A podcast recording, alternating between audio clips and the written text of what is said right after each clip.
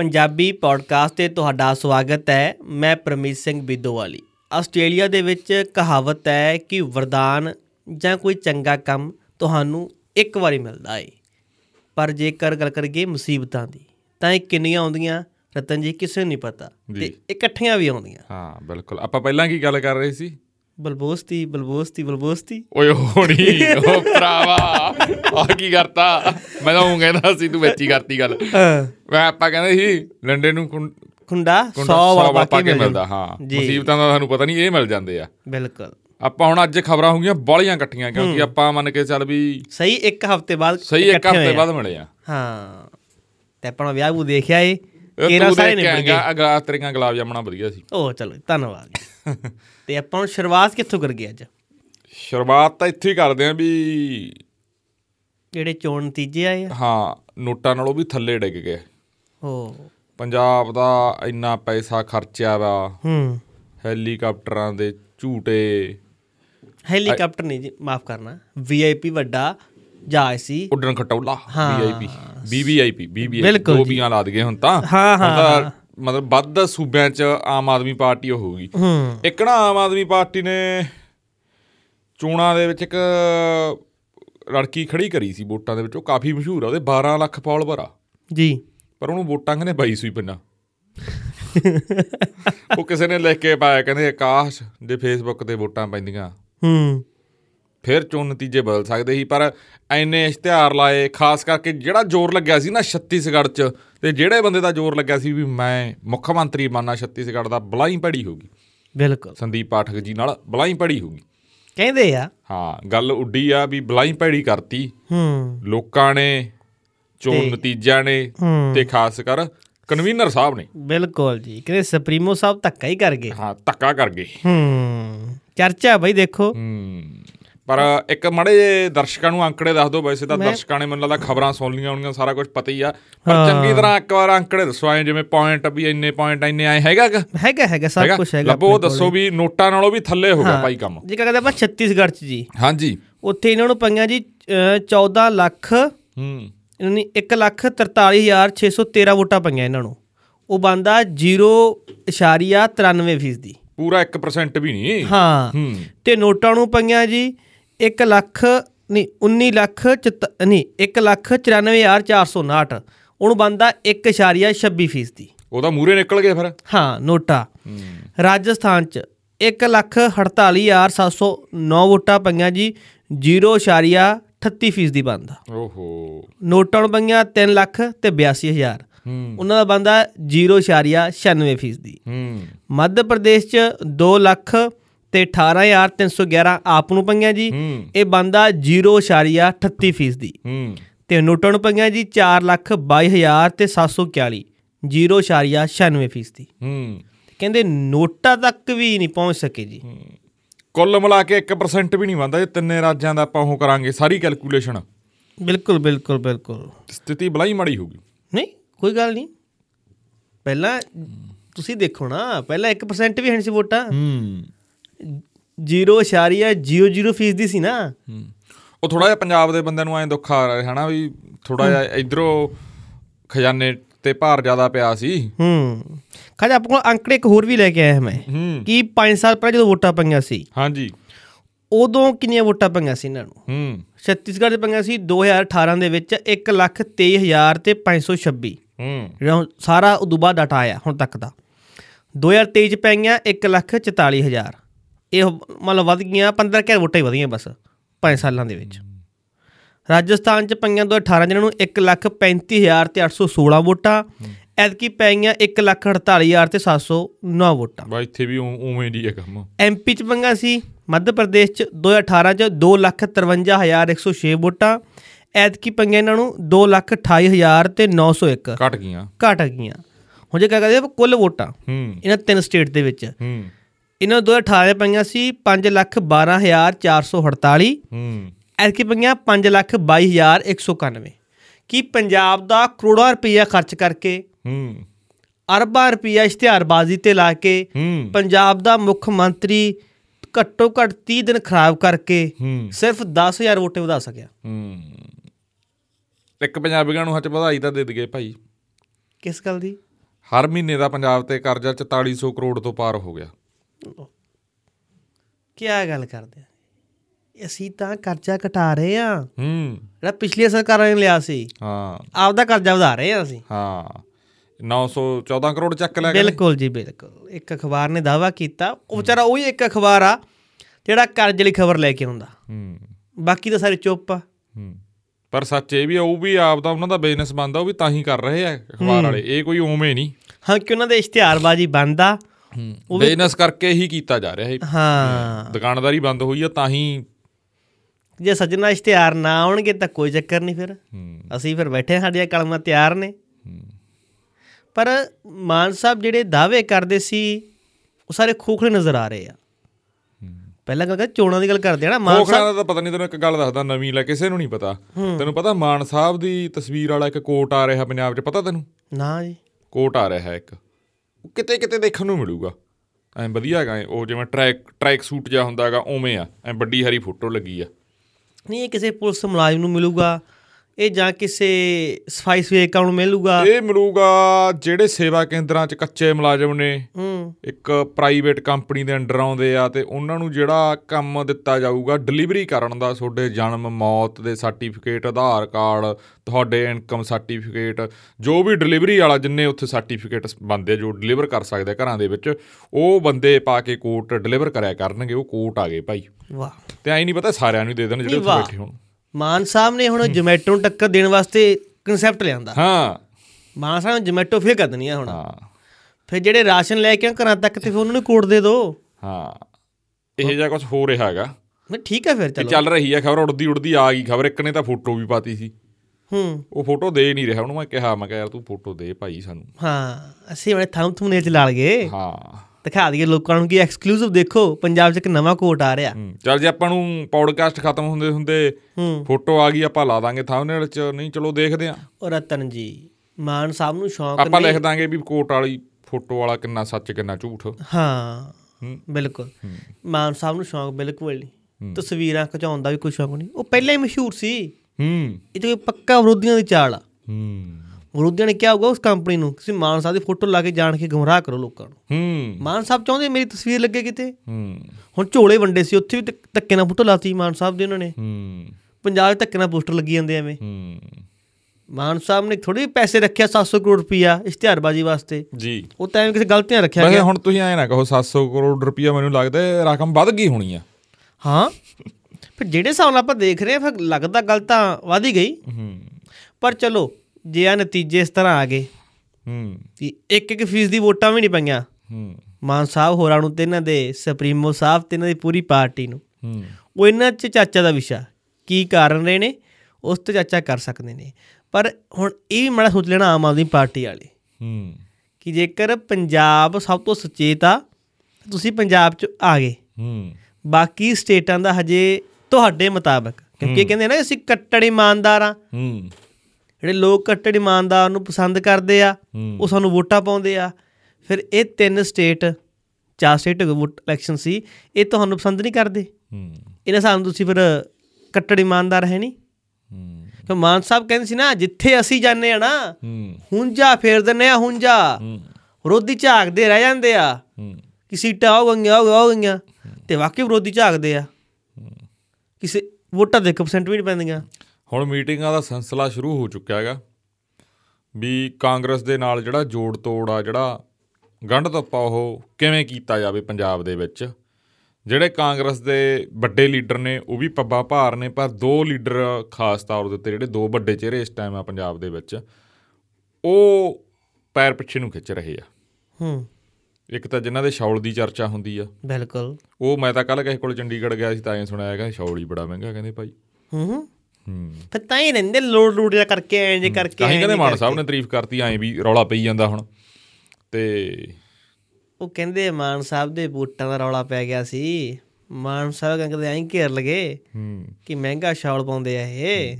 ਬੰਦੇ ਆਪਾਂ ਕਹਿ ਦਈਏ ਵੀ ਉਹ ਕੀਤੇ ਜਾ ਰਹੇ ਆ ਸਿਲੈਕਟ ਹੂੰ। ਤੇ ਕਾਫੀ ਤੁਹਾਨੂੰ ਤੁਹਾਡੇ ਲੋਕ ਸਭਾ ਹਲਕਿਆਂ ਦੇ ਵਿੱਚ ਤੁਸੀਂ ਝਾਤ ਮਾਰ ਕੇ ਦੇਖੋ ਆਪਦੇ ਲੀਡਰਾਂ ਦੇ ਪੇਜਾਂ ਪੂਜਾਂ ਤੇ। ਕਾਫੀ ਜਿਹੜੇ ਨਵੇਂ ਚਿਹਰੇ ਆ ਹੂੰ। ਆਪਾਂ ਵਿਰੋਧ ਨਹੀਂ ਕਰਦੇ ਨਵਿਆਂ ਦਾ। ਆਮ ਆਦਮੀ ਪਾਰਟੀ ਦੇ ਨਵੇਂ ਚਿਹਰੇ ਨਵਿਆਂ ਤੋਂ ਭਾਵ ਵੀ ਜਿਨ੍ਹਾਂ ਨੂੰ ਪਹਿਲਾਂ ਤੁਸੀਂ ਕਦੇ ਦੇਖਿਆ ਹੀ ਨਹੀਂ ਹੋਊਗਾ। ਉਹ ਸਰਗਰਮ ਹੋ ਗਏ।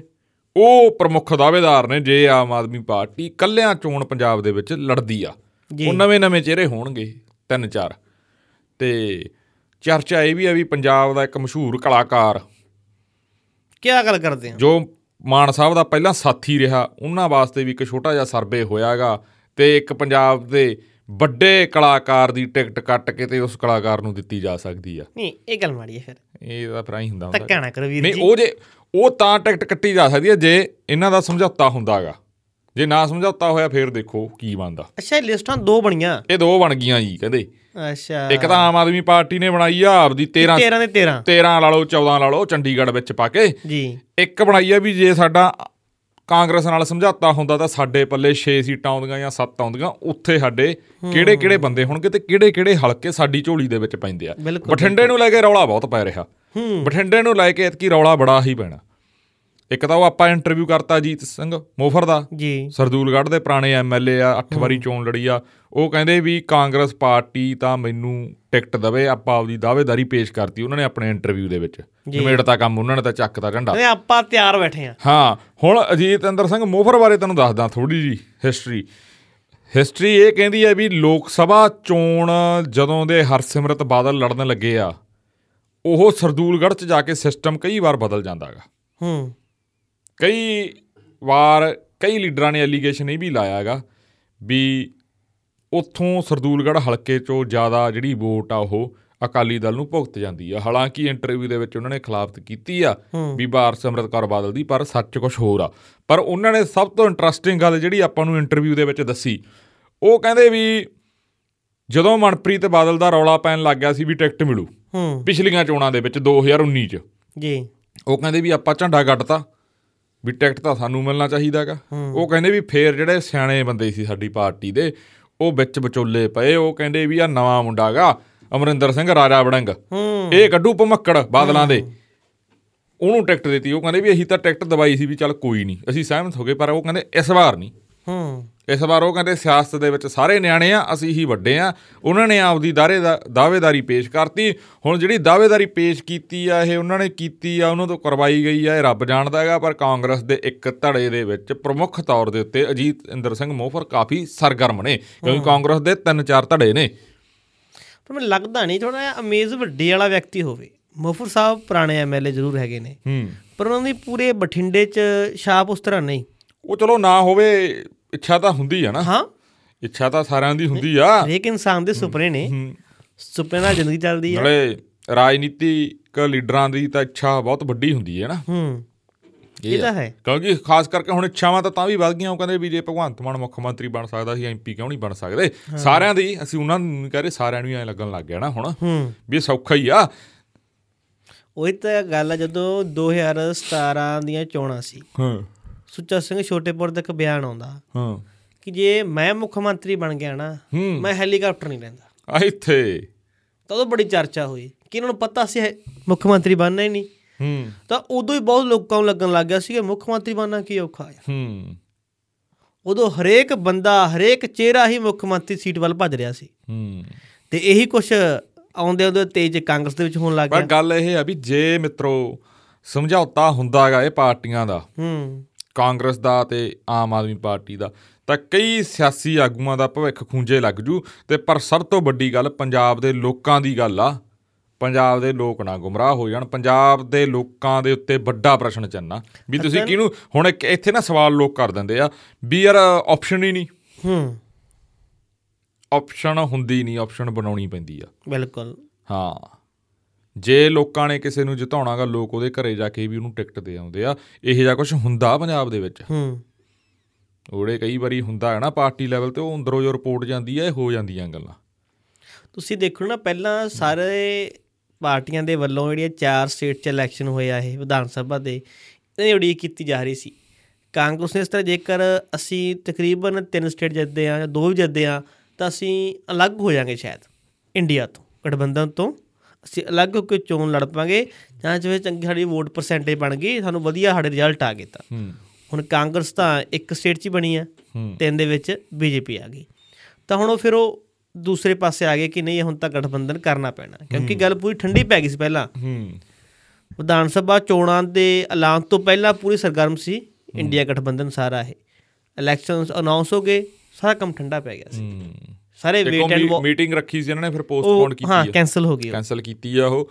ਤੇ ਇੱਕ ਗੱਲ ਪਰਮੀਤ ਹੋਰ ਆ ਵੀ ਜਿਹੜੀ ਆਮ ਆਦਮੀ ਪਾਰਟੀ ਦੀ ਇੱਕ ਥੋੜੀ ਜਿਹੀ ਤਾਰੀਫ ਕਰਨੀ ਬਣਦੀ ਆ ਹੂੰ। ਜਿਵੇਂ ਹੁਣ 13 ਲੋਕ ਸਭਾ ਹਲਕੇ ਆ। ਹੂੰ। ਅੱਧੇ ਕ ਹਲਕਿਆਂ ਤੇ ਇਹਨਾਂ ਨੇ ਬੰਦੇ ਬੜੇ ਛਾਂਟ ਰਹੇ ਆ। ਹੂੰ ਹੂੰ। ਹਾਂ। ਚਲੋ ਵਧੀਆ ਗੱਲ ਹੈ ਜਿਨ੍ਹਾਂ ਨੂੰ ਉਹ ਛਾਂਟ ਰਹੇ ਆ ਜਾਂ ਚੁਣ ਰਹੇ ਆ ਵੀ ਆਹ ਹੋਣਾ ਚਾਹੀਦਾ ਅਪਰੋਚ ਕਰ ਰਹੇ ਆ ਵੀ ਤੁਸੀਂ ਭਾਈ ਸਾਡੇ ਕੈਂਡੀਡੇਟ ਹੋ ਜਾਓ। ਬੜਾ ਕਮਾਲ ਆ।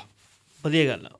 ਨਹੀਂ ਆਪਾਂ ਤਾਂ ਕਹਿੰਦੇ ਪਲਾਓ ਕਾਂਗਰਸ ਆ ਸ਼੍ਰੋਮਣੀ ਅਕਾਲੀ ਦਲ ਆ ਬੀਜੇਪੀ ਆ ਭਾਵੇਂ ਆਮ ਆਦਮੀ ਪਾਰਟੀ ਆ ਚੰਗੇ ਚਿਹਰੇ ਲੈ ਕੇ ਆਉਣ। ਹੂੰ। ਜਿਨ੍ਹਾਂ ਤੋਂ ਲੋਕਾਂ ਨੂੰ ਉਮੀਦ ਹੋਵੇ ਚਿਹਰਾ ਤਾਂ ਚੰਗਾ ਹੋ ਜਾਂਦਾਗਾ ਬਾਅਦ ਚ ਜੇ ਉਹਦੀ ਪੁੱਗਤੀ ਨਾ ਰਹੂ ਜਾਂ ਚਿਹਰਾ ਬੋਲੀ ਨਾ ਹੂੰ। ਉਹਦਾ ਕੀ ਚਾਰ ਪਾਉਣਾ? ਪਰ ਉਹੀ ਆ ਨਾ ਤਾਂ ਹੀ ਉਹਨਾਂ ਦੀ ਮੈਂ ਤਾਰੀਫ ਤਾਂ ਕਰ ਰਿਹਾ ਇੱਕ ਵਿਅੰਗ ਵਾਲਾ ਤਰੀਕਾ ਹੀ ਆ ਵੀ ਉਹ ਜਿਹੜੇ ਚੁਣ ਰਹੇ ਆ ਨਾ ਉਹ ਬੜਾ ਹਿਸਾਬ ਕਿਤਾਬ ਨਾਲ ਚੁਣ ਰਹੇ ਆ। ਜੀ। ਹੂੰ ਪੈਮਾਨਾ ਪਤਾ ਨਹੀਂ ਕੀ ਰੱਖਿਆ ਹੈਗਾ ਵੀ ਤਕੜਾ ਹੀ ਆ ਕੋਈ ਸਲਾਹ ਪੈਮਾਨਾ 4 ਕਰੋੜ ਕੇ 5 ਕਰੋੜ? ਨਹੀਂ ਨਹੀਂ। ਕਈ ਤਾਂ ਫੇਸ ਵੈਲਿਊ ਵਾਲੇ ਬੰਦੇ ਰੱਖ ਰਹੇ ਆ ਉਹ ਵੀ ਕਿਵੇਂ ਆ ਕੀ। ਉਹ ਸਾਰੀਆਂ ਵੈਰਾਈਟੀਆਂ ਰੱਖਣੀਆਂ ਪੈਂਦੀਆਂ ਨਾ। ਹਾਂ। ਹੁਣ ਵਿਆਹ ਸ਼ਾਦੀ ਹੁੰਦਾ ਅਗਲਾ ਸਾਰੀਆਂ ਆਈਟਮਾਂ ਰੱਖਦਾ ਮਾੜੀਆਂ ਮਾੜੀਆਂ ਜੀਆਂ। ਹੂੰ। ਹੁਣ ਇੱਕ ਆਈਟਮ ਨਾਲ ਕੰਮ ਨਹੀਂ ਚੱਲਦਾ ਨਾ ਇੱਕੋ ਤਰੀਕੇ ਦੇ ਨਾਲ। ਥੋੜੇ ਇਮਾਨਦਾਰ ਵੀ ਥੋੜੇ ਕੱਟੜ ਇਮਾਨਦਾਰ ਵੀ ਥੋੜੇ ਜੇ ਦੂਜੇ ਬੰਦੇ ਵੀ। ਹੂੰ। ਹੁਣ ਆਮ ਆਦਮੀ ਪਾਰਟੀ ਦੇ ਦੋ ਚਾਰ ਵਿਧਾਇਕ ਆ ਜਿੰਨੇ ਚਰਚਾ ਹੀ ਹੁੰਦੀ ਹੈ ਕਿ ਇਹ ਸਿਰਫ ਕਮਾਊ ਪੁੱਤ ਹੈ ਇਹਨਾਂ ਦੇ। ਹੋਰ ਉਹਨਾਂ ਨੇ ਕੁਝ ਨਹੀਂ ਕਰਨਾ। ਜਿੱਥੇ ਮਾਈਨਿੰਗ ਸ਼ਾਈਨਿੰਗ ਹੁੰਦੀ ਆ ਬਾਰਡਰ ਏਰੀਜ਼ ਨੇ ਕਹਿੰਦੇ ਕਮਾਊ ਪੁੱਤ ਨੇ ਸਰਕਾਰ ਦੇ। ਹੂੰ। ਨਾ ਬਾਹਰ ਖਬਰਾਂ ਚਾਹੁੰਦੇ ਨੇ ਨਾ ਮਾਨ ਸਾਹਿਬ ਨੂੰ ਕੁਝ ਕਹਿੰਦੇ ਨੇ ਕਹਿੰਦੇ ਕੋਈ ਚੱਕਰ ਨਹੀਂ ਕਿਉਂਕਿ ਤਾਰਾ ਸਿੱਧੀਆਂ ਦਿੱਲੀ ਤੋਂ ਕੰਟਰੋਲ ਹੁੰਦੀਆਂ। ਪਰ ਇੱਥੇ ਤਾਰੀਫ ਹੋਰ ਕਰ ਰਹੇ ਹਾਂ ਮਾਨ ਸਾਹਿਬ ਦੀ ਆਪਾਂ ਇੱਕ ਮੀਟਿੰਗ ਹੁੰਦੀ ਆ ਮਾਨ ਸਾਹਿਬ ਦੀ ਤੇ ਪੁਲਿਸ ਪ੍ਰਸ਼ਾਸਨ ਦੀ। ਜਿਸ 'ਚ ਮਾਨ ਸਾਹਿਬ ਨੇ ਇਹ ਗੱਲ ਕਹਿ ਦਿੱਤੀ ਆ ਕਿ ਪਿੰਡ ਵਾਲਿਆਂ ਨੂੰ ਪਤਾ ਹੁੰਦਾ ਨਸ਼ਾ ਕਿੱਥੋਂ ਆ ਰਿਹਾ। ਜਾਂ ਇਲਾਕੇ ਦੇ ਲੋਕਾਂ ਨੂੰ ਪਤਾ ਨਸ਼ਾ ਕਿੱਥੋਂ ਆ ਰਿਹਾ। ਪਰ ਐਸਐਚਓ ਨੂੰ ਕਿਉਂ ਨਹੀਂ ਪਤਾ ਨਸ਼ਾ ਕਿੱਥੋਂ ਆ ਰਿਹਾ? ਹੂੰ। ਉਹ ਕਹਿੰਦੇ ਮਾਈਨਿੰਗ ਤੇ ਨਸ਼ਿਆਂ ਦੇ ਖਿਲਾਫ ਜ਼ੀਰੋ ਟੋਲਰੈਂਸ। ਉਹ ਅੱਜ ਇੱਕ ਹੋਰ ਕਹਿੰਦੇ ਗੱਲ ਹੋ ਗਈ। ਆ ਮੀਟਿੰਗ ਹੋਈ ਆ ਵੱਡੇ ਪੁਲਿਸ ਅਧਿਕਾਰੀਆਂ ਦੀ। ਹੂੰ। ਉੱਥੇ ਕੀ ਗੱਲ ਹੋਈ ਆ? ਕਿ ਨਸ਼ਿਆਂ ਦੇ ਖਿਲਾਫ ਹਾਂ। Strict action. ਦੀ ਮਾਈਨਿੰਗ ਵਾਲੀ ਕੀ ਗੱਲ ਹੋਈ ਆ? ਕੀ ਮਾਈਨਿੰਗ ਵੀ ਨਹੀਂ ਕਰਨ ਦੇਣੀ ਆਪਾਂ ਕਿਸੇ ਨੂੰ। ਉਹ ਕਹਿੰਦੇ ਅੱਧੇ ਕਹਿੰਦੇ ਹੱਸਣ ਲੱਗੇ ਸੀ ਉੱਥੇ ਯਾਰ। ਪੁਲਿਸ ਅਧਿਕਾਰੀ। ਅੱਛਾ ਜੀ। ਹੋਰ ਉਹ ਕਹਿੰਦੇ ਕਰਿਆ ਤਾਂ ਸੀ ਐਕਸ਼ਨ ਸਾਡੇ ਐਸਐਸਪੀ ਚੌਹਾਨ ਸਾਹਿਬ ਨੇ। ਹਾਸੀ ਵਾਲੀ ਗੱਲ ਆ ਦੇਖ ਤੇਰੀ ਵੀ ਹਾਸੀ ਹੈਗੀ ਨਾ ਤਾਂ ਆਟੋਮੈਟਿਕ ਹੀ ਆ। ਜੇ ਉੱਥੇ ਨਾ ਹੱਸੇ ਹੋਣਗੇ ਅੰਦਰੋਂ ਅੰਦਰੀ ਤਾਂ ਹਾਸੀ ਹੋਣਗੇ। ਹਾਂ। ਮਤਲਬ ਹੈਗੀ ਤਾਂ ਦੇਖ ਇਹ ਕਿਹੇ ਦੀ ਆ ਯਾਰ ਗੱਲ। ਮਾਈਨਿੰਗ ਤੇ ਤੁਸੀਂ ਕਹਿ ਰਹੇ ਹੋ ਵੀ ਸਾਡੀ ਜ਼ੀਰੋ ਟੋਲਰੈਂਸ ਆ ਵੀ ਨਲੇ ਤਾਂ ਬੰਦਾ ਅੰਦਰ ਹੋਊ ਨਲੇ ਮਸ਼ੀਨ ਅੰਦਰ ਹੋਊ। ਹੂੰ। ਤੇ ਕਰਿਆ ਤਾਂ ਸੀ ਬਾਈ ਅਗਲੇ ਨੇ। ਵੀ ਤੁਸੀਂ ਐਸਐਸਪੀ ਸਾਹਿਬ ਨੂੰ ਕਿਉਂ ਬਦਲਤਾ ਹੂੰ। ਨਹੀਂ ਚਲੋ ਹੁਣ ਆਪਾਂ ਇਹ ਕਰਦੇ ਜਿਹੜਾ ਮਾਨ ਸਾਹਿਬ ਚਲੋ ਪਿੱਛੇ ਜੋ ਹੋ ਗਿਆ ਛੱਡੋ। ਹੂੰ। ਮਾਨ ਸਾਹਿਬ ਦੀ ਮੀਟਿੰਗ ਹੁਣ ਹੋਈ ਆ। ਜਿੰਨਾ ਕੁ ਮੈਨੂੰ ਪਤਾ ਲੱਗਾ ਅਖਬਾਰਾਂ 'ਚ ਆਫ ਦੀ ਰੈਕਡ ਮੇਰੇ ਕੋਲ ਕੋਈ ਵੀ ਜਾਣਕਾਰੀ ਨਹੀਂ ਹੈਗੀ। ਜਿੰਨਾ ਕੁ ਅਖਬਾਰਾਂ 'ਚ ਸੁਰਖੀਆਂ ਆਈਆਂ ਕਿ ਚਲੋ ਮਾਨ ਸਾਹਿਬ ਇੱਧਰ ਕਹਿ ਰਹੇ ਆ ਕਿ ਜੇਕਰ ਇੱਕ ਚੌਂਕ 'ਚ ਘਟਨਾ ਹੋ ਗਈ ਨਾ ਤਾਂ ਉਹ ਅਪਰਾਧੀ ਉਹ ਦੋਸ਼ੀ ਦੂਸਰੇ ਚੌਂਕ ਤੱਕ ਜਾਂਦਾ ਫੜਿਆ ਜਾਵੇ। ਹੂੰ। ਐਸਾ ਵਧੀਆ ਪ੍ਰਬੰਧ ਕਰ ਲਓ।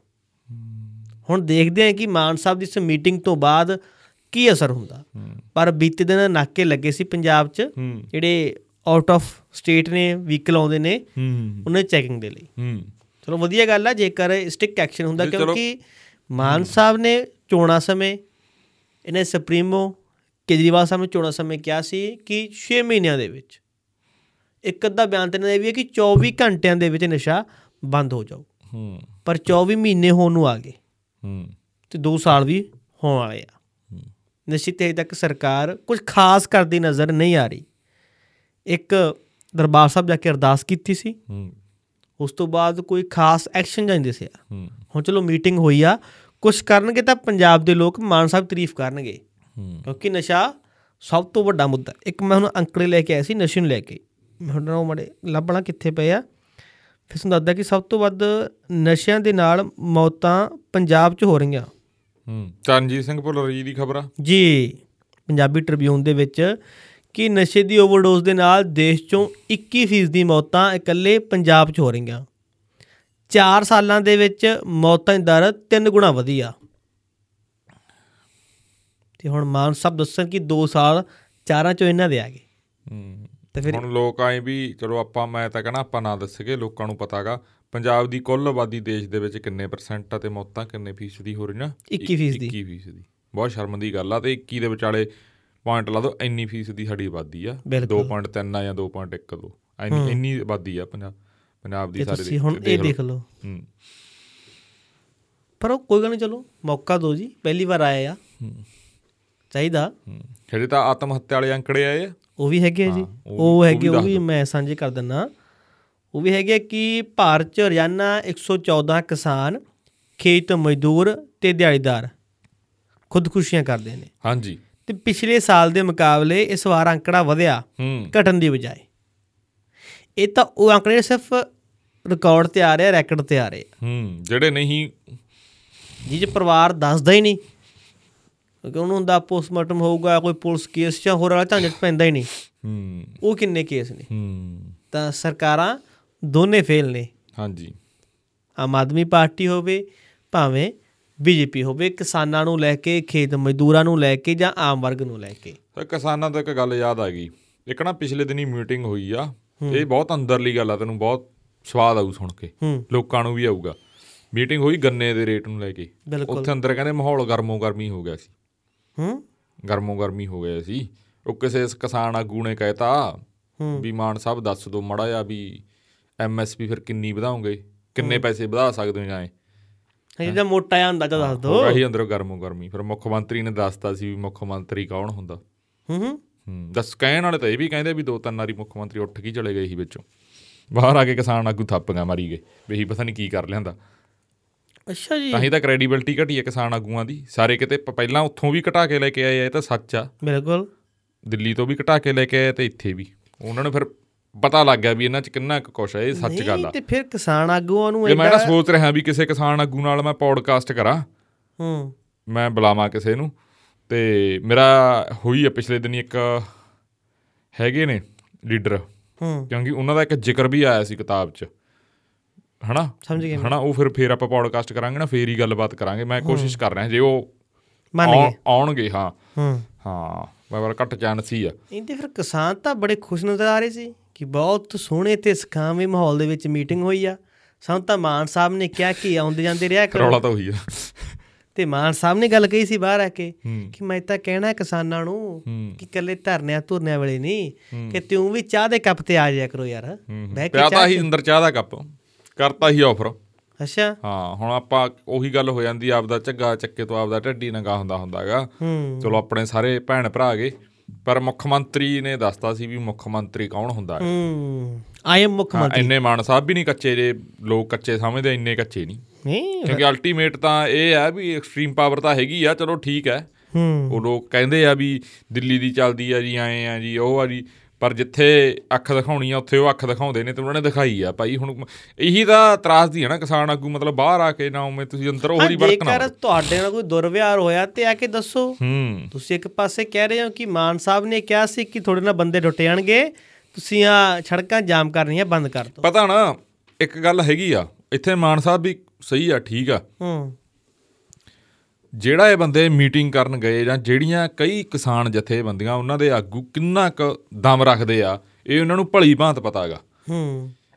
ਕਿਹਦੇ ਨਾਲ ਕਿਹੋ ਜਿਹਾ ਬਿਹੇਵੀਅਰ ਕਰਨਾ ਜਾਂ ਕਿਹਨੂੰ ਕਿਵੇਂ ਸੰਬੋਧਿਤ ਕਰਨਾ ਜਾਂ ਕਿਹਦੇ ਨਾਲ ਕਿਵੇਂ ਗੱਲਬਾਤ ਕਰਨੀ ਹੈ ਬਿਲਕੁਲ। ਪਤਾ ਹੈਗਾ।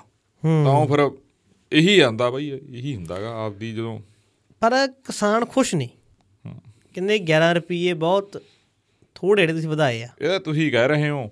ਮੇਰੇ ਕੋਲ ਤਾਂ 4-5 ਚੈਨਲਾਂ ਦੀਆਂ ਵੀਡੀਓ ਜੀਆਂ ਆਈਆਂ ਗਈਆਂ ਜਿਹੜਾਂ ਤੇ ਭਾਰੀ ਐਡ ਚੱਲਦੀ ਆ ਤਗੜੀ ਉੱਥੇ ਉਹ ਕਿਸਾਨ ਆਏ ਉਹ ਪਤਾ ਨਹੀਂ ਕਿੱਥੋਂ ਕਿਸਾਨ ਲਿਆਂਦੇ। ਉਹ ਤਾਂ ਕਹਿੰਦੇ ਸੀ ਖੁਸ਼ ਆ। ਕਹਿੰਦੇ ਬਾਗੋ ਬਾਗਾ ਹਾਂ ਹਾਂ ਉਹ ਤਾਂ ਕਹਿੰਦੇ ਬਹੁਤ ਵਧੀਆ ਜੀ ਉਹ ਕਹਿੰਦੇ ਵੀ ਮੁਬਾਰਕਾਂ ਦਿੱਤੀਆਂ ਉਹਨਾਂ ਨੇ ਮਾਨ ਸਾਹਿਬ ਨੂੰ ਧੰਨਵਾਦ ਵੀ ਕੀਤਾ। ਉਹ ਪਤਾ ਨਹੀਂ ਯਾਰ ਕਿੱਥੋਂ ਆ ਗਏ। ਪਰ ਲੱਗਦੇ ਵੀ ਬੰਦੇ ਪੰਜਾਬੀ ਆ। ਅੱਛਾ ਚਲ ਇੱਥੇ ਗੱਲ ਮੈਂ ਬਾਤ ਕਰਦਾ। ਜਦੋਂ ਕਿਸਾਨੀ ਅੰਦੋਲਨ ਸ਼ੁਰੂ ਹੋਇਆ ਹੂੰ। ਤਾਂ ਇੱਕ ਇਨਸਾਨ ਸੀ ਜਿਹੜਾ ਬੈਠਾ ਨੈਸ਼ਨਲ ਮੀਡੀਆ ਤੇ ਉਹਨੂੰ ਲਿਖਿਆ ਹੁੰਦਾ ਸੀ ਕਿਸਾਨ। ਮੈਂ ਮੈਨੂੰ ਨਾਮ ਭੁੱਲ ਗਿਆ ਕੀ ਨਾਮ ਸੀ ਉਹਨਾਂ ਦਾ? ਹੂੰ। ਉਹਦੇ ਉਹ ਬੈਠਾ ਹਰੇਕ ਚੈਨਲ ਡਿਬੇਟ 'ਚ ਹੁੰਦਾ ਸੀ ਕਿ ਇਹ ਕਿਸਾਨ ਆ ਜੀ। ਤੇ ਲਿਖਿਆ ਹੁੰਦਾ ਨਾ ਕਿ ਫਲਾਣਾ ਸਿੰਘ ਕਿਸਾਨ ਆ ਜੀ। ਇਹ ਫਲਾਨੀ ਪਾਰਟੀ ਦਾ ਬੰਦਾ ਹੈ ਫਲਾਨੀ। ਪਾਰਟੀ ਦਾ ਇੱਕ ਲਿਖਿਆ ਹੁੰਦਾ ਵੀ ਆਮ ਬੰਦਾ। ਉਹਨੇ ਹਫ਼ਤਾ ਤੱਕ ਤਾਂ ਬੜਾ ਗਾਹ ਪਾਇਆ। ਅੱਛਾ ਜੀ। ਹਰੇਕ ਚੈਨਲ ਤੇ ਆਇਆ ਕਰੇ ਉਹ ਹਾਂ। ਫਿਰ ਇੱਕ ਦਿਨ ਕਿਸੇ ਨੇ ਦੇਖ ਲਿਆ ਕਿ ਅਰੇ ਇਹ ਬੰਦਾ ਤਾਂ ਭਾਰਤੀ ਜਨਤਾ ਪਾਰਟੀ ਦਾ। ਹੂੰ। ਉਹਨੇ ਚੱਕੇ ਸਾਰੇ ਸਕਰੀਨਸ਼ਾਟ ਫਿਰ। ਹੂੰ। ਕੱਲੇ ਕੱਲੇ ਚੈਨਲ ਦੇ ਤੇ ਉਹਦੀ ਪ੍ਰੋਫਾਈਲ ਦੇ ਸਾਰੇ ਕੁਝ ਹੂੰ। ਕਿ ਆ ਚੱਕੂ ਜੀ ਬੰਦਾ ਭਾਜਪਾ ਦਾ। ਹੂੰ। ਫਿਰ ਕੀ ਸੀ? ਕੁਛ ਨਹੀਂ ਬਦਲਿਆ ਫਿਰ ਥੱਲੇ ਇੱਕ ਲੈਣ ਬਦਲੀ ਫਲਾਣਾ ਸਿੰਘ ਭਾਜਪਾ ਆਗੂ। ਇਹ ਹਾਂ। ਕਿ ਉਹਦਾ ਮੌਕਾ। ਆ ਹੋਲਦਾ ਰਹਿੰਦਾ ਚੱਲ ਹੁਣ। ਹਾਂ। ਤੇ ਪਰ ਕੈਪਟਨ ਸਾਹਿਬ ਨੇ ਇੱਕ ਵਾਰੀ 50 ਰੁਪਏ ਵਧਾਏ ਸੀ ਕਹਿੰਦੇ ਉਦੋਂ ਬੱਲੇ ਬੱਲੇ ਹੋ ਗਈ ਸੀ। ਉਹ ਵੀ ਅੰਕੜੇ ਹੈਗੇ ਤੇ 5 ਸਾਲਾਂ 'ਚ ਸਿਰਫ 81 ਰੁਪਏ ਵਧੇ ਆ। ਹੂੰ। ਗੰਨੇ ਦਾ ਮੁੱਲ ਜੀ। ਹਾਂ ਜੀ। ਤੇ ਪਰ ਕਿਸਾਨ ਤਾਂ ਨਾ ਖੁਸ਼ ਸੀ। ਚਲੋ ਦੇਖਦੇ ਆ। ਜੀ। ਇੱਕ ਸੰਗਰੂਰ ਦੇ ਵਿੱਚ ਸਕੂਲ ਆ ਜੀ ਜਿਹੜੇ ਪੰਜਾਬ ਹਾਂ 'ਚ ਉਹ ਖਬਰ ਵੀ ਮੇਨ ਖਬਰ ਆ। ਹਾਂਜੀ। ਮੈਟੋਰੀਅਸ ਕੀ ਹੁੰਦਾ ਉਹ? ਉਹ ਕੀ ਕਹਿੰਦੇ ਆ ਸਕੂਲ ਮੈਂ ਤਾਂ ਭੁੱਲ ਗਿਆ। ਵੱਡੇ ਸਕੂਲ ਆ ਯਾਰ ਆਹ ਵੱਡੇ ਬਣਾਏ ਸੀ। ਮੈਟੋਰੀਅਸ ਉਹ ਆ ਰਿਹਾ ਮੇਰੇ ਦਿਮਾਗ ਚ ਆ ਰਿਹਾ ਹੌਲੀ ਹੌਲੀ ਚੱਲ ਰਿਹਾ ਦਿਮਾਗ। ਮੈਟੋਰੀਅਸ ਹੁੰਦੇ ਨੇ ਉਹ। ਬਣ ਗਿਆ ਨਕਸ਼ਾ 10 11 ਸਕੂਲ ਹੁੰਦੇ ਨੇ ਉਹ 11 ਸਕੂਲ ਆਪਣੇ। ਆਪਣਾ ਅੰਗਰੇਜ਼ੀ ਚ ਤੰਗਾ ਥੋੜਾ ਜਿਹਾ। ਹਾਂ। ਮੈਰੀਟੋ ਆ ਦੇਖਾ ਸੁਖਵੰਤ ਕੀ ਸੀ? ਹਾਂ ਮੈਰੀਟੋਰੀਅਸ ਹਾਂ। ਸਕੂਲ ਬਿਲਕੁਲ ਕੀ ਬਿਲਕੁਲ ਬਾਤ ਹੈ। ਉਹੀ ਨੇ ਹਾਂ। ਮੈਟੋਰੀਅਸ ਹੀ ਆ, ਮੈਂ ਵੀ ਸਹੀ ਸੀ। ਉਹੀ ਸੀ। ਸੰਗਰੂਰ ਦੇ ਵਿੱਚ ਹੈਗਾ ਜੀ ਇੱਕ। ਹਾਂਜੀ। ਤਕਰੀਬਨ ਕੀ ਹੋਇਆ ਇੱਕ ਹਫ਼ਤੇ ਤੋਂ। ਹੂੰ। ਬੱਚੇ ਸ਼ਿਕਾਇਤ ਕਰ ਰਹੇ ਸੀ ਜੀ। ਕਿ ਖਾਣਾ ਠੀਕ ਨਹੀਂ। ਹਾਂ। ਖਾਣੇ ਦੇ ਵਿੱਚ ਕੀੜੇ ਮਕੌੜੇ ਆ ਰਹੇ ਆ ਹੂੰ। ਤੇ ਖਾਣਾ ਬੇਹਵੀਏ ਵਿੱਚ ਹੈਗਾ। ਹੂੰ। ਪਰ ਨਾ ਤਾਂ ਪ੍ਰਿੰਸੀਪਲ ਸਾਹਿਬ ਨੇ ਹੂੰ। ਕੋਈ ਐਕਸ਼ਨ ਲਿਆ ਨਾ ਅਧਿਆਪਕਾਂ ਨੇ ਕੋਈ ਐਕਸ਼ਨ ਲਿਆ ਹੂੰ। ਤੇ ਜਿਨ੍ਹਾਂ ਕੋਲ ਸਾਰਾ ਠੇਕਾ ਸੀ ਜਿਹਨੇ ਜਿਹੜੇ ਮੈਸ ਚਲਾ ਰਹੇ ਸੀ ਉਹਨਾਂ ਨੇ ਤਾਂ ਕੀ ਕਰਨਾ ਸੀ? ਫਿਰ ਬੱਚੇ ਬਿਮਾਰ ਹੋ ਜਾਂਦੇ ਆ। 80 ਬੱਚੇ ਬਿਮਾਰ ਹੁੰਦੇ ਆ। 80 ਬੱਚਿਆਂ ਜਦੋਂ ਹਸਪੀਟਲ ਭਰਤੀ ਕਰਵਾਇਆ ਜਾਂਦਾ ਪਹਿਲਾਂ ਤਾਂ ਕਿਹਾ ਜਾਂਦਾ ਕਿ ਚਲੋ ਕੋਈ ਨਾ ਤੁਸੀਂ ਨਾ ਬੋਲੋ ਇੱਥੇ ਦਵਾਈ ਦੂਈ ਲੈ ਕੇ ਤੁਹਾਨੂੰ ਠੀਕ ਕਰ ਦਿੰਦੇ ਆ। ਹੂੰ। ਪਰ ਜਦੋਂ ਗੱਲ ਵਿਗੜਦੀ ਨਜ਼ਰ ਆਈ ਹੂੰ। ਬੱਚਿਆਂ ਨੂੰ ਹਸਪੀਟਲ ਲੈ ਕੇ ਹੂੰ। ਬੱਚਿਆਂ ਦੇ ਮਾਪਿਆਂ ਨੂੰ ਤੱਕ ਨਹੀਂ ਇਨਫੋਰਮ ਕਰਨ ਦਿੱਤਾ ਗਿਆ ਕਿ ਕੋਈ ਨਾ ਆਪਾਂ ਇੱਥੇ ਨਿਬੇੜ ਦਾਂਗੇ। ਪੁੱਤ ਫੋਨ ਨਹੀਂ ਕਰਨਾ ਮਾੜੀ ਜੀ ਬਿਮਾਰੀ ਆ। ਤਾਂ ਪੂਰਾ ਪਰਦਾ ਪਾਉਣ ਦੀ ਕੋਸ਼ਿਸ਼ ਕੀਤੀ ਗਈ। ਉਹ 80 ਬੱਚੇ ਹਸਪਤਾਲ ਪਹੁੰਚਦੇ ਨੇ। ਚਲੋ ਸ਼ੁਕਰ ਆ ਸਿੱਖਿਆ ਮੰਤਰੀ ਸਾਹਿਬ ਵੀ ਪਹੁੰਚਦੇ ਨੇ। ਪਰ ਜਦੋਂ ਸਿੱਖਿਆ ਮੰਤਰੀ ਸਾਹਿਬ ਪਹੁੰਚਦੇ ਨੇ ਨਾ ਹਰਜੋਤ ਸਿੰਘ ਬੈਂਸ ਜੀ ਪੱਤਰਕਾਰਾਂ ਨੂੰ ਬਾਹਰ ਕੀ ਪੁਲਿਸ ਆ ਦਿੱਤੀ ਜਾਂਦੀ ਹਸਪੀਟਲ ਦੇ। ਕਿ ਤੁਸੀਂ ਵਾਰਡ ਦੇ ਅੰਦਰ ਜਾਂਦੇ ਐਮਰਜੈਂਸੀ ਵਾਰਡ ਆ। ਪਰ ਜਦੋਂ ਬੈਂਸ ਸਾਹਿਬ ਬਾਹਰ ਆਉਂਦੇ ਆ ਤਾਂ ਪੱਤਰਕਾਰ ਘੇਰ ਲੈਂਦੇ ਆ। ਕਿ ਇੱਕ ਪੱਤਰਕਾਰਾਂ ਦਾ ਚੰਗਾ ਕਰਿਆ ਕੰਮ। ਵੇਖਿਆ ਵੀਡੀਓ ਉਹ? ਮੈਂ ਦੇਖ ਲਈ। ਬਹੁਤ ਚੰਗੇ ਸਵਾਲ ਪੁੱਛੇ ਸਵਾਲ ਆ ਗਿਆ। ਇਹੀ ਸਵਾਲ ਹੋਣੇ ਚਾਹੀਦੇ ਆ ਇਹੀ ਸਵਾਲ ਹੋਣੇ ਚਾਹੀਦੇ ਆ ਇਹ। ਪੱਤਰਕਾਰ ਕਹਿੰਦੇ ਜਨਾਬ ਜੀ ਕੀ ਚੱਕਾ ਹੁਣ ਨਾਂ ਲੈ ਗਏ? ਉਹ ਕਹਿੰਦੇ ਜੀ ਇਹ ਐਮਰਜੈਂਸੀ ਵਾਰਡ ਆ ਤੇ ਇੱਥੇ ਬਾਲੇ ਬੰਦੇ ਅਲਾਉ ਨਹੀਂ। ਉਹਦੇ ਮੰਨ ਲੈਨੇ ਆ ਬਾਲੇ ਬੰਦੇ ਅਲਾਉ ਨਹੀਂ। ਇਹ ਤੁਸੀਂ ਨਾਲ ਆ ਫੌਜ ਲਈ ਫਿਰਦੇ ਹੋ 50 ਬੰਦਿਆਂ ਦੀ ਇਹ ਕਿਵੇਂ ਆ? ਨਾਲ ਵਿਧਾਇਕ ਵੀ ਸੀ ਇੱਕ ਦੋ। ਜਿਹੜੇ ਕਿਤੇ ਦਿੰਦੇ ਨਹੀਂ ਉਹ ਜਿਹੜੇ ਵਿਧਾਇਕ ਨੂੰ ਦਿੰਦੇ ਨਹੀਂ ਵੀ ਟੈਂਕੀ ਤੇ ਸੰਗਰੂਰ ਦੀ ਤੇ ਬੰਦੇ ਦੋ ਬੈਠੇ ਆ। ਬਿਲਕੁਲ। ਕਿ ਤੁਹਾਡੇ ਨਾਲ ਇਹ 50 ਬੰਦੇ ਕਿਵੇਂ ਜਾ ਵੜੇ? ਹਾਂ। ਫਿਰ ਹੁਣ ਗੱਲ ਨਾ ਆਵੇ। ਵੀਰ ਜੀ ਇੱਕ ਮਿੰਟ ਹੁਣ ਗੱਲ ਜਵਾਬ ਦੇ ਕਿਉਂ? ਵੀਰ ਜੀ ਐਂ ਕਰੀ ਜਾਣਾ ਬੈਂਸ ਸਾਹਿਬ। ਤੇ ਬੜਾ ਉਹਨਾਂ ਨੇ ਕਿਹਾ। ਕਹਿੰਦੇ ਚੱਲ ਥੋੜੇ ਦੋ ਚਾਰ ਬੰਦੇ ਜਾਂ ਪਰ ਲੈ ਜਾ ਉਹਨੇ ਗੱਲ ਇਹ ਨਹੀਂ ਜੀ। ਤੁਸੀਂ ਨਾਲ ਇੰਨੀ ਫੌਜ ਲਈ ਫਿਰਦੇ ਹੋ। ਇਹਨਾਂ ਵੇਲੇ ਕੀ ਹੋ ਗਿਆ? ਫਿਰ ਮੈਂ ਉਹ ਬੈਠਾ ਸੀ ਮੰਡੀ ਮੈਂ ਜਦੋਂ ਵੀਡੀਓ ਦੇਖੀ ਉਹ ਫਿਰ ਮੈਂ ਲਾਇਆ ਕਿ ਸੰਗਰੂਰ ਦੇ ਪੱਤਰਕਾਰ ਨੂੰ ਫੋਨ ਹੂੰ। ਮੈਂ ਕਿਹਾ ਕਰਾਤੀ ਫਿਰ ਵਈ ਤਾਂ ਬਹਿ ਜਾ ਬਹਿ ਜਾ। ਕਹਿੰਦਾ ਕਰਾਉਣੀ ਸੀ ਯਾਰ। ਸਾਡੇ ਮੂਹਰੇ ਪੁਲਿਸ ਲਾਤੀ ਕਹਿੰਦੇ। ਹੂੰ। ਕਹਿੰਦੇ ਪੱਤਰਕਾਰ ਅੰਦਰ ਨਹੀਂ ਜਾ ਸਕਦੇ। ਅਸੀਂ ਕੋਈ ਨਾ ਫਿਰ ਮੰਤਰੀ ਸਾਹਿਬ ਤਾਂ ਬਾਹਰ ਹੀ ਆਉਣਗੇ। ਕੋਈ ਗੱਲ ਨਹੀਂ ਚਲੋ ਕਹਿੰਦੇ। ਕਿਵੇਂ ਵੀ ਸਹੀ ਪਰ ਪ੍ਰਸ਼ਨ ਚੰਗੇ ਹੋ ਗਏ। ਹਾਂ। ਇਹ ਹੁਣੇ ਵੀ ਬਣਦੇ ਸੀ। ਵਾਕਈ ਲੱਗ ਰਿਹਾ। ਇੱਕ ਹੋਰ ਵੀ ਇੱਕ ਜਿਹੜੀਆਂ ਅੰਦਰੋਂ ਵੀਡੀਓਜ਼ ਆ ਨਾ ਉਹਨਾਂ ਬਾਰੇ ਕੀ ਖਿਆਲ ਹਾਂ ਉਹ ਵੀ ਮੈਂ ਉੱਥੇ ਜ਼ਿਕਰ। ਉਹ ਵੀ ਕਰਦੇ ਆਪਾਂ ਉੱਥੇ ਵੀ ਆਉਣੇ ਆ ਜਿਸ ਤਰੀਕੇ ਦੇ ਨਾਲ ਪੱਤਰਕਾਰਾਂ ਨੇ ਸਵਾਲ ਕੀਤੇ ਇਸ ਤਰ੍ਹਾਂ ਬੰਦੇ ਨੇ। ਹੂੰ। ਉਹਨੇ ਕਹਿ ਰਿਹਾ ਕਿ ਬੱਚੇ ਦੇਖੋ ਜੀ ਇੱਕ ਹਫ਼ਤੇ ਤੋਂ ਪਰੇਸ਼ਾਨ ਸੀ। ਹੂੰ। ਪ੍ਰਿੰਸੀਪਲ ਨੇ ਕੁਝ ਨਹੀਂ ਕੀਤਾ। ਹੂੰ। ਅਧਿਆਪਕ ਕਹਿੰਦੇ ਕੋਈ ਗੱਲ ਨਹੀਂ ਬੇਟਾ ਖਾਣਾ ਠੀਕ ਆ ਠੀਕ ਆ। ਹੂੰ। ਹਾਲਾਤ ਤਾਂ ਇੰਨੇ ਵਿਗੜ ਗਏ ਸੀ ਬੱਚਿਆਂ ਨੇ 2 ਦਿਨ ਹੂੰ। ਕਈ ਬੱਚਿਆਂ ਨੇ 4 ਦਿਨ ਰੋਟੀ ਨਹੀਂ ਖਾਧੀ ਵੇਖੋ ਜੀ। ਹੂੰ। ਆਪਣਾ ਧੀ ਪੁੱਤ ਇੱਕ ਦਿਨ ਰੋਟੀ ਨਾ ਖਾਵੇ ਨਾ ਇੱਕ ਟਾਈਮ ਵੀ ਰੋਟੀ ਨਾ ਖਾਵੇ ਤਾਂ ਆਪਾਂ ਟੈਨਸ਼ਨ ਹੁੰਦੀ ਆ। ਆਪਾਂ ਡਾਕਟਰ ਕੋਲ ਜਾਂਦੇ ਆ।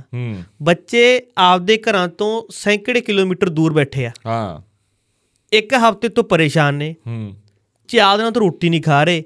ਤੇ ਪ੍ਰਿੰਸੀਪਲ ਸਾਹਿਬ ਨੂੰ ਕੋਈ ਫਿਕਰ ਫਾਕਾ ਹੀ ਨਹੀਂ? ਨਾਲੇ ਖਾਸ ਕਰਕੇ ਉਹ ਸਕੂਲਾਂ 'ਚ ਬੱਚੇ ਵੀ ਉਹ ਨੇ ਜਿਹੜੇ ਸੁਪਰ ਜਿਹੜੇ ਪੰਜਾਬ ਦੀ ਕਰੀਮ ਆ। ਕਰੀਮ ਆ ਹਾਂ। ਦਾਦੇ ਜਿਹੜੇ ਮਟੇਰੇ ਸਕੂਲ ਆ ਇਹ ਵੱਡੇ ਬਾਲ ਸਾਹਿਬ ਲੈ ਕੇ ਆਏ ਸੀ।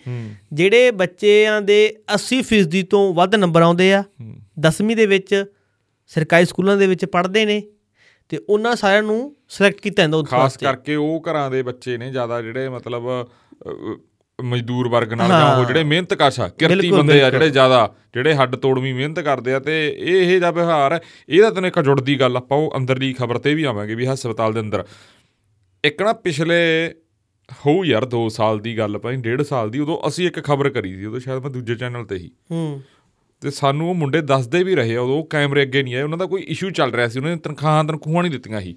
ਅੱਧੇ ਪੱਕੇ ਨਹੀਂ ਕਰੇ ਸੀ ਮੈਰੀਟੋਰੀਅਸ ਸਕੂਲਾਂ ਵਾਲੇ। ਇਹ ਹੈਗੀ ਆ ਉਦੋਂ ਸ਼ਾਇਦ ਚੰਨੀ ਸਾਹਿਬ ਮੁੱਖ ਮੰਤਰੀ ਸੀਗੇ ਯਾਰ ਮੈਨੂੰ ਜਿੱਥੋਂ ਤੱਕ ਲੱਗਦਾਗਾ ਉਦੋਂ ਦੀ ਖਬਰ ਆ ਸ਼ਾਇਦ ਇਹ। ਹੂੰ।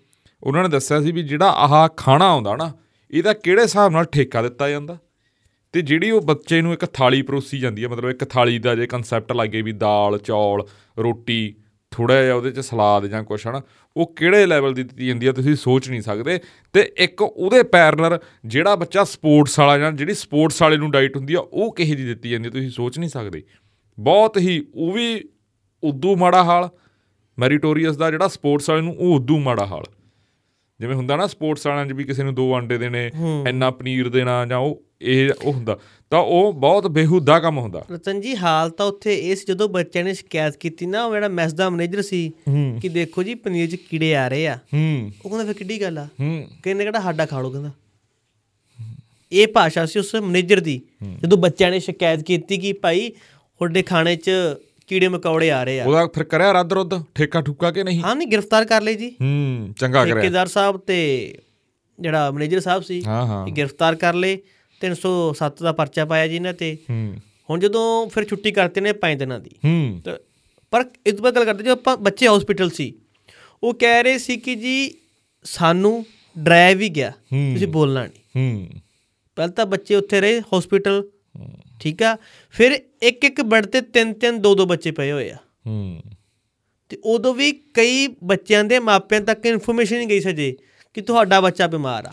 ਤੇ ਸਿੱਖਿਆ ਮੰਤਰੀ ਬਾਹਰ ਕਹਿ ਰਹੇ ਸੀ ਨਹੀਂ ਜੀ ਇਹ ਨਾ ਕੁਝ ਕੁ ਬੱਚੇ ਬਿਮਾਰ ਆ ਕੁਝ ਕੁ ਬੱਚੇ ਘਬਰਾਏ ਹੋਏ ਆ ਤੇ ਉਹ ਵੈਸੇ ਹਸਪੀਟਲ ਆ ਰਹੇ ਆ। ਸਿੱਖਿਆ ਮੰਤਰੀ ਨੇ ਉਹ ਗੱਲਾਂ ਤਾਂ ਦੱਸੀਆਂ ਨਹੀਂ ਜਿਹੜੀਆਂ ਬੱਚਿਆਂ ਨੇ ਸਿੱਖਿਆ ਮੰਤਰੀ ਨੂੰ ਕਹਿੰਨਾ ਸਿੱਖਿਆ ਮੰਤਰੀ ਨੂੰ ਬੱਚੇ ਦੱਸ ਰਹੇ ਸੀ ਆਪਦੀ ਹੱਡ ਬੀਤੀ ਜਾਂ ਜੋ ਹੋ ਰਿਹਾ ਉਹਨਾਂ ਦੇ ਨਾਲ ਉੱਥੇ। ਤੇ ਸਿੱਖਿਆ ਮੰਤਰੀ ਦੱਸ ਰਹੇ ਕਹਿ ਰਹੇ ਸੀ ਪੁੱਤ ਤੁਸੀਂ ਵੱਡੇ ਹੋ ਕੇ ਕੀ ਬਣਨਾ ਉਹਨਾਂ ਦੀ ਗੱਲ ਨਹੀਂ ਸੁਣ ਰਹੇ ਸੀ। ਇਹ ਆ ਇਹ ਕਾਫੀ ਗੱਲਾਂ ਇਹਨਾਂ ਨਹੀਂ ਨਮੋਸ਼ੀ ਸੋਡੇ ਤੇ ਨਾ ਹਾਂ। ਉਹਨਾਂ ਨੇ ਜ਼ਿਕਰ ਕੀਤਾ ਵੀ ਕਿ ਜਦੋਂ ਸਾਡੇ ਸਿਸਟਮ ਹੁੰਦਾ ਜੀ ਟੈਂਡਰ ਲੱਗਦੇ ਆ ਇਹ। ਹੂੰ। ਉਹਨਾਂ ਬਾਅਦ ਜ਼ਿਕਰ ਕੀਤਾ ਸਾਰਾ ਕੁਝ ਹੀ ਮੇਰੇ ਧਿਆਨ ਸੀ ਜੀ ਸਾਰਾ ਕੁਝ ਮੈਂ ਬਣਵਾਇਆ ਇਹ। ਜਿਹੜਾ ਢਾਂਚਾ ਸਾਰਾ ਹੂੰ। ਤੇ ਫਿਰ ਉਹ ਆਪ ਦੀ ਗੱਲ ਤੇ ਆਪ ਹੀ ਫਿੱਕੇ ਪੈ ਗਏ। ਹੂੰ। ਕਿਸੇ ਟੈਂਡਰ ਐ ਕਰਦੇ ਆ ਜਦੋਂ ਆ ਕਮੀਆਂ ਪੇਸ਼ੀਆਂ ਰਹਿ ਜਾਂਦੀਆਂ ਜੀ ਆ ਹੋ ਜਾਂਦਾ ਜੀ ਪਹਿਲਾਂ ਕਹਿੰਦੇ ਸੀ ਮੈਂ ਤਿਆਰ ਕਰਾਇਆ ਮੈਂ ਐ ਮੈਂ ਮੈਂ ਮੈਂ ਮੈਂ ਮੈਂ ਮੈਂ। ਹੂੰ। ਤੇ ਹੁਣ ਤੁਸੀਂ ਕਿੱਥੇ ਆ ਫਿਰ? ਹੁਣ ਇੱਕ ਇੱਕ ਇੱਕ ਫੂਡ ਇਨਸਪੈਕਟਰ ਆ ਹੁਸ਼ਿਆਰਪੁਰ ਤੋਂ। ਹੂੰ। ਬੜਾ ਚਰਚਾ ਦੇ ਵਿੱਚ ਆ। ਹੂੰ। ਬਾਕੀ ਤੇਜ ਬਾਈ ਜਿਹੜੇ ਕਿ ਪੰਜਾਬ ਦੇ ਬਾਕੀ ਪੰਜਾਬ ਦੇ ਫੂਡ ਇਨਸਪੈਕਟਰ ਕੀ ਕਰ ਰਹੇ ਬਾਈ ਜੀ? ਹੂੰ। ਉਹ ਘਰਾਂ ਦੇ ਵਿਹਲੇ ਬੈਠੇ ਆ। ਹੂੰ। ਜਾਂ ਦਫ਼ਤਰਾਂ ਕੇ ਕੁਝ ਖਾਣ ਜੋਗੇ ਹੀ ਆ।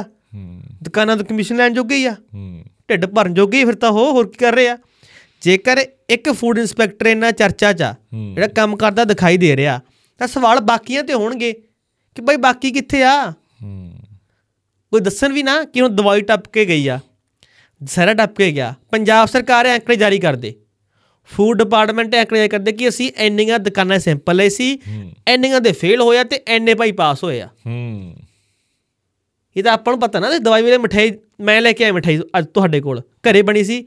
ਇਹਦਾ ਟੇਸਟ ਕਿੰਨਾ ਫ਼ਰਕ ਹੁੰਦਾ? ਜਿਹੜਾ ਦੁਕਾਨਾਂ ਆਪਾਂ ਲੈ ਕੇ ਆਉਣੇ ਆ ਉਹਦਾ ਟੇਸਟ ਕਿੰਨਾ ਫ਼ਰਕ ਹੁੰਦਾ? ਤੇ ਉੱਥੇ ਤੁਸੀਂ ਕੀ ਕਰ ਰਹੇ ਹੋ ਬਾਈ ਜੀ? ਸਾਰੇ ਚੁੱਪ ਨੇ। ਹੁਣ ਵੀ ਤੁਹਾਡਾ ਪ੍ਰਿੰਸੀਪਲ ਕੀ ਕਹਿ ਰਿਹਾ ਬੱਚਿਆਂ ਨੂੰ? ਕੋਈ ਗੱਲ ਨਹੀਂ ਜੀ ਖਾ ਲਓ। ਫੇਰ ਕਿੱਡੀ ਗੱਲ ਆ ਕੋਈ ਗੱਲ ਨਹੀਂ। ਤੁਹਾਡਾ ਜਿਹੜਾ ਵੀਡੀਓ ਹੁੰਦਾ ਉਹ ਵੀਡੀਓ ਅੱਖੀ ਨਾ ਮਾਫ ਕਰਨਾ। ਡੀਓ ਅਫਸਰ ਹੁੰਦਾ ਡਿਸਟ੍ਰਿਕਟ ਐਜੂਕੇਸ਼ਨ ਅਫਸਰ ਹੁੰਦਾ ਉਹ ਕੀ ਕਰ ਰਿਹਾ? ਸਿੱਖਿਆ ਮੰਤਰੀ ਸਾਹਿਬ ਨੂੰ ਸਵਾਲ ਕੀਤਾ ਪੱਤਰਕਾਰਾਂ ਨੇ ਦੱਸੋ ਜੀ ਤੁਸੀਂ ਕਿੰਨੇ ਗੇੜੇ ਮਾਰੇ ਸਕੂਲਾਂ 'ਚ? ਉਹਨੂੰ ਯਾਦ ਹੀ ਨਹੀਂ ਸੀ। ਫਿਰ ਉਹ ਯਾਦ ਨਹੀਂ ਜੀ ਹਾਂ ਮੈਂ ਇੱਕ ਗੇੜਾ ਮਾਰਿਆ ਸੀ ਫਲਾਣੇ ਸਕੂਲ 'ਚ ਕਹਿੰਦਾ। ਦੱਸੋ ਵੀ ਤੁਸੀਂ ਕਿੰਨੇ ਕੀ ਚੈਕਿੰਗ ਕਰ ਰਹੇ ਹੋ ਸਕੂਲਾਂ 'ਚ ਜਾ ਕੇ? ਪਰ ਮੈਨੂੰ ਬਹੁਤ ਨਮੋਸ਼ੀ ਉਹ ਵੇਖ ਕੇ ਬੱਚਿਆਂ ਦੇ ਹਾਲਾਤ ਜਿਸ ਤਰੀਕੇ ਨਾਲ ਉਹ ਕੁੜੀਆਂ ਰੋ ਰਹੀਆਂ ਸੀ। ਇੱਕ ਆਪਣੇ ਜਿਹੜੇ ਉਹ ਧੂਰੀ ਦੇ ਐਕਸ ਐਮਐਲਏ ਆ ਆਪਾਂ ਪੌਡਕਾਸਟ ਕੀਤਾ ਦਲਵੀਰ ਗੋਲਡੀ ਜੀ। ਉਹਨਾਂ ਦੀ ਧਰਮ ਪਤਨੀ ਵੀ ਗਈ ਹਾਂ। ਹਸਪਤਾਲ ਦੇ ਵਿੱਚ। ਉਸੇ ਲਾਈਵ 'ਚ ਪਤਾ ਲੱਗਿਆ ਨਾ। ਉੱਥੋਂ ਹੀ ਜ਼ਿਆਦਾ ਧਮਾਕਾ ਨਿਕਲ ਕੇ ਬਾਹਰ ਆਇਆ ਵੀ ਅਸਲ ਦੇ ਵਿੱਚ ਕਹਾਣੀ ਕੀ ਆ। ਹਾਂ। ਉੱਥੋਂ ਹੀ ਕਹਾਣੀ ਦਾ ਸਾਰੀ ਦਾ ਪਤਾ ਲੱਗਿਆ। ਚਲੋ ਚੰਗੀ ਗੱਲ ਆ। ਉਹ ਜ਼ਿਲ੍ਹੇ ਦੇ ਵੀ ਨੇ ਵਿਰੋਧੀ ਹੋਣ ਦੇ ਨਾਤੇ ਕਿਵੇਂ ਵੀ ਲਾ ਲਓ ਉਹ ਵੀ ਗਏ। ਵਧੀਆ ਗੱਲ। ਪਰ ਗੱਲ ਨਿਕਲੀ ਵੀ ਅਸਲੀ। ਜੇਕਰ ਕੱਲਾ ਆਪਾਂ ਸਿੱਖਿਆ ਮੰਤਰੀ ਸਾਹਿਬ ਦੇ ਉਹ ਉਹਨਾਂ ਪੀਸੀ ਕੀਤੀ ਬਾਅਦ ਚ ਆ ਕੇ ਬਾਈਟ ਦਿੱਤੀ ਬਾਅਦ ਦੇ ਵਿੱਚ ਉਹ ਤੇ ਸਭ ਕੁਝ ਨਾਰਮਲ ਲੱਗ ਰਿਹਾ ਸੀ। ਹੂੰ। ਪਰ ਜਦੋਂ ਉਹਨਾਂ ਦੀ ਧਰਮ ਪਤਨੀ ਗਏ ਹੂੰ। ਤਾਂ ਜੇ ਉਹਨੇ ਲੜਕੀਆਂ ਵਿੱਚ ਰੋ ਰਹੀਆਂ ਸੀ ਉਹਨਾਂ ਦੇ ਕੀ ਹਾਲਾਤ ਸੀ ਫਿਰ ਸਾਹਮਣੇ ਆਣਾ ਫਿਰ ਵਾਕਿਆ ਲੱਗਿਆ ਕਿ ਪੱਤਰਕਾਰ ਨੇ ਸਵਾਲ ਸਹੀ ਕੀਤੇ। ਮੇਰੇ ਸਾਹਮਣੇ ਪਹਿਲਾਂ ਉਹ ਬੈਂਸ ਸਾਹਿਬ ਦੀ ਪੀਸੀ ਆਈ। ਮੈਂ ਦੇਖਿਆ ਮੈਂ ਯਾਰ ਪੱਤਰਕਾਰ ਬੜੇ ਗਰਮ ਹੋਏ ਬੈਠੇ ਆ। ਕੀ ਗੱਲ ਆ? ਵੇਖੀ ਸੀ ਬਸ ਫਰੋਲ ਕੇ ਉਦੋਂ ਫਿਰ ਮੈਂ ਲੱਭਿਆ ਉਹਨਾਂ ਦਾ ਪੇਜ ਜਦੋਂ ਸਾਰਾ ਮੈਂ ਚੈੱਕ ਕੀਤਾ ਕਿਉਂਕਿ ਉਹ ਚ ਵੀ ਇੱਕ ਹੀ ਹੁੰਦਾ ਨਾ ਤੁਸੀਂ ਜਿਹੜੇ 18 ਸਾਲ ਤੋਂ ਘੱਟ ਬੱਚੇ ਆ ਉਹਨਾਂ ਦੀ ਤਸਵੀਰਾਂ ਨਹੀਂ ਦਿਖਾ ਸਕਦੇ ਚਿਹਰੇ। ਕਿਉਂਕਿ ਜਿਹੜੇ ਨਿਊਜ਼ ਚੈਨਲ ਪਾ ਰਹੇ ਸੀ ਵੀਡੀਓ ਉਹ ਜਾਂ ਤਾਂ ਘੱਟ ਕੇ ਪਾ ਰਹੇ ਸੀ ਜਾਂ ਕੁਝ ਹਿੱਸੇ ਹੀ ਪਾ ਰਹੇ ਸੀ। ਤਾਂ ਗੱਲ ਕਲੀਅਰ ਨਹੀਂ ਹੋ ਰਹੀ ਸੀ। ਫਿਰ ਉਹਨਾਂ ਦਾ ਪੇਜ ਖੋਲਿਆ ਉਹ ਮਨਾ 10 20 ਮਿੰਟਾਂ ਸ਼ਾਇਦ ਲਾਈਵ ਸੀ। ਇੱਥੇ ਸੀ ਉਹ ਸਾਰਾ ਮੈਂ ਦੇਖਿਆ ਫਿਰ ਜਿਹੜੀਆਂ ਕੁੜੀਆਂ ਰੋ ਰਹੀਆਂ ਯਾਰ ਆਪ ਨੂੰ ਰੋਣਾ ਆ ਰਿਹਾ। ਕਿ ਆਪਣੇ ਪੰਜਾਬ ਦੀ ਕਰੀਮ ਸੀ ਇਹ ਜਿਹੜੇ ਅੱਜ ਬੱਚਿਆਂ ਦੇ ਹਾਲਾਤ ਆ। ਤੇ ਸਕੂਲ ਸ਼ਾਇਦ 800 ਬੱਚਾ ਪੜਦਾ ਜੀ। ਤੇ ਜਿਹੜੇ ਕੁੜੀਆਂ ਵਾਲੀ ਮੈਚ ਸੀ ਉਹਦੇ ਹਾਲਾਤ ਇਹ ਸੀ। ਤੇ ਸਰਕਾਰ ਜੇ ਇਹੀ ਕੁਝ ਹੋਇਆ ਹੁੰਦਾ ਕਾਂਗਰਸ ਵੇਲੇ ਤੇ ਅਕਾਲੀਆਂ ਵੇਲੇ ਤਾਂ ਪੂਰਾ ਵੱਡਾ ਪ੍ਰਦਰਸ਼ਨ ਕਰਨਾ ਸੀ ਆਮ ਆਦਮੀ ਪਾਰਟੀ ਨੇ। ਹੁਣ ਇਹਨੇ ਆਪਦੀ ਸਰਕਾਰ ਆ ਹੁਣ ਦੋ ਪਰਚੇ ਲੋਕਾਂ ਨੇ ਦੇਤੇ ਇੱਕ ਤਾਂ ਉਸ ਤੇ ਮੈਨੇਜਰ ਤੇ ਤੇ ਇੱਕ ਜਿਹੜਾ ਠੇਕੇਦਾਰ ਸੀ। ਹੁਣ ਪੰਜ ਦਿਨ ਛੁੱਟੀ ਕਰਤੀ ਸਕੂਲ 'ਚ। ਹੁਣ ਕੱਲ ਸਕੂਲ ਖੁੱਲਿਆ ਜਦੋਂ। ਮਾਪੇ ਫਿਰ ਸਕੂਲ ਦੇ ਬਾਹਰ ਪਹੁੰਚ ਗਏ।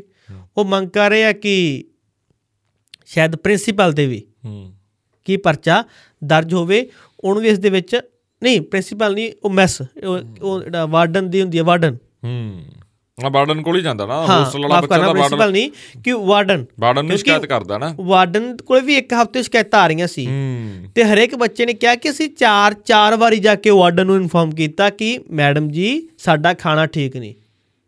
ਉਹਨੇ ਸਾ ਕੀ ਕਿਹਾ ਵਾਰਡਨ ਨੇ ਅੱਗੋਂ? ਤੁਸੀਂ ਲੱਛਣ ਕਰਦੇ ਹੋ। ਹੂੰ। ਇਹ ਸ਼ਬਦ ਸੀ ਇੱਕ ਬੱਚੀ ਦੇ ਵੀ ਦੱਸ ਰਹੀ ਸੀ ਹੂੰ। ਕਿ ਸਾਡੀ ਵਾਰਡਨ ਨੇ ਸਾਨੂੰ ਕਿਹਾ ਕਿ ਤੁਸੀਂ ਲੱਛਣ ਕਰਦੇ ਹੋ। ਹੂੰ। ਜੇ ਵਾਰਡਨ ਦੀ ਲੜਕੀ ਕਿਤੇ ਪੜ੍ਹਦੀ ਹੋਵੇ ਤੇ ਉਹਨੂੰ ਖਾਣਾ ਐਜਾ ਮਿਲੇ ਉਹ ਕੀ ਆਖੂ ਫਿਰ ਉਹਨੂੰ? ਬਿਲਕੁਲ। ਤੂੰ ਲੱਛਣ ਕਰਦੀ ਆ? ਬਿਲਕੁਲ।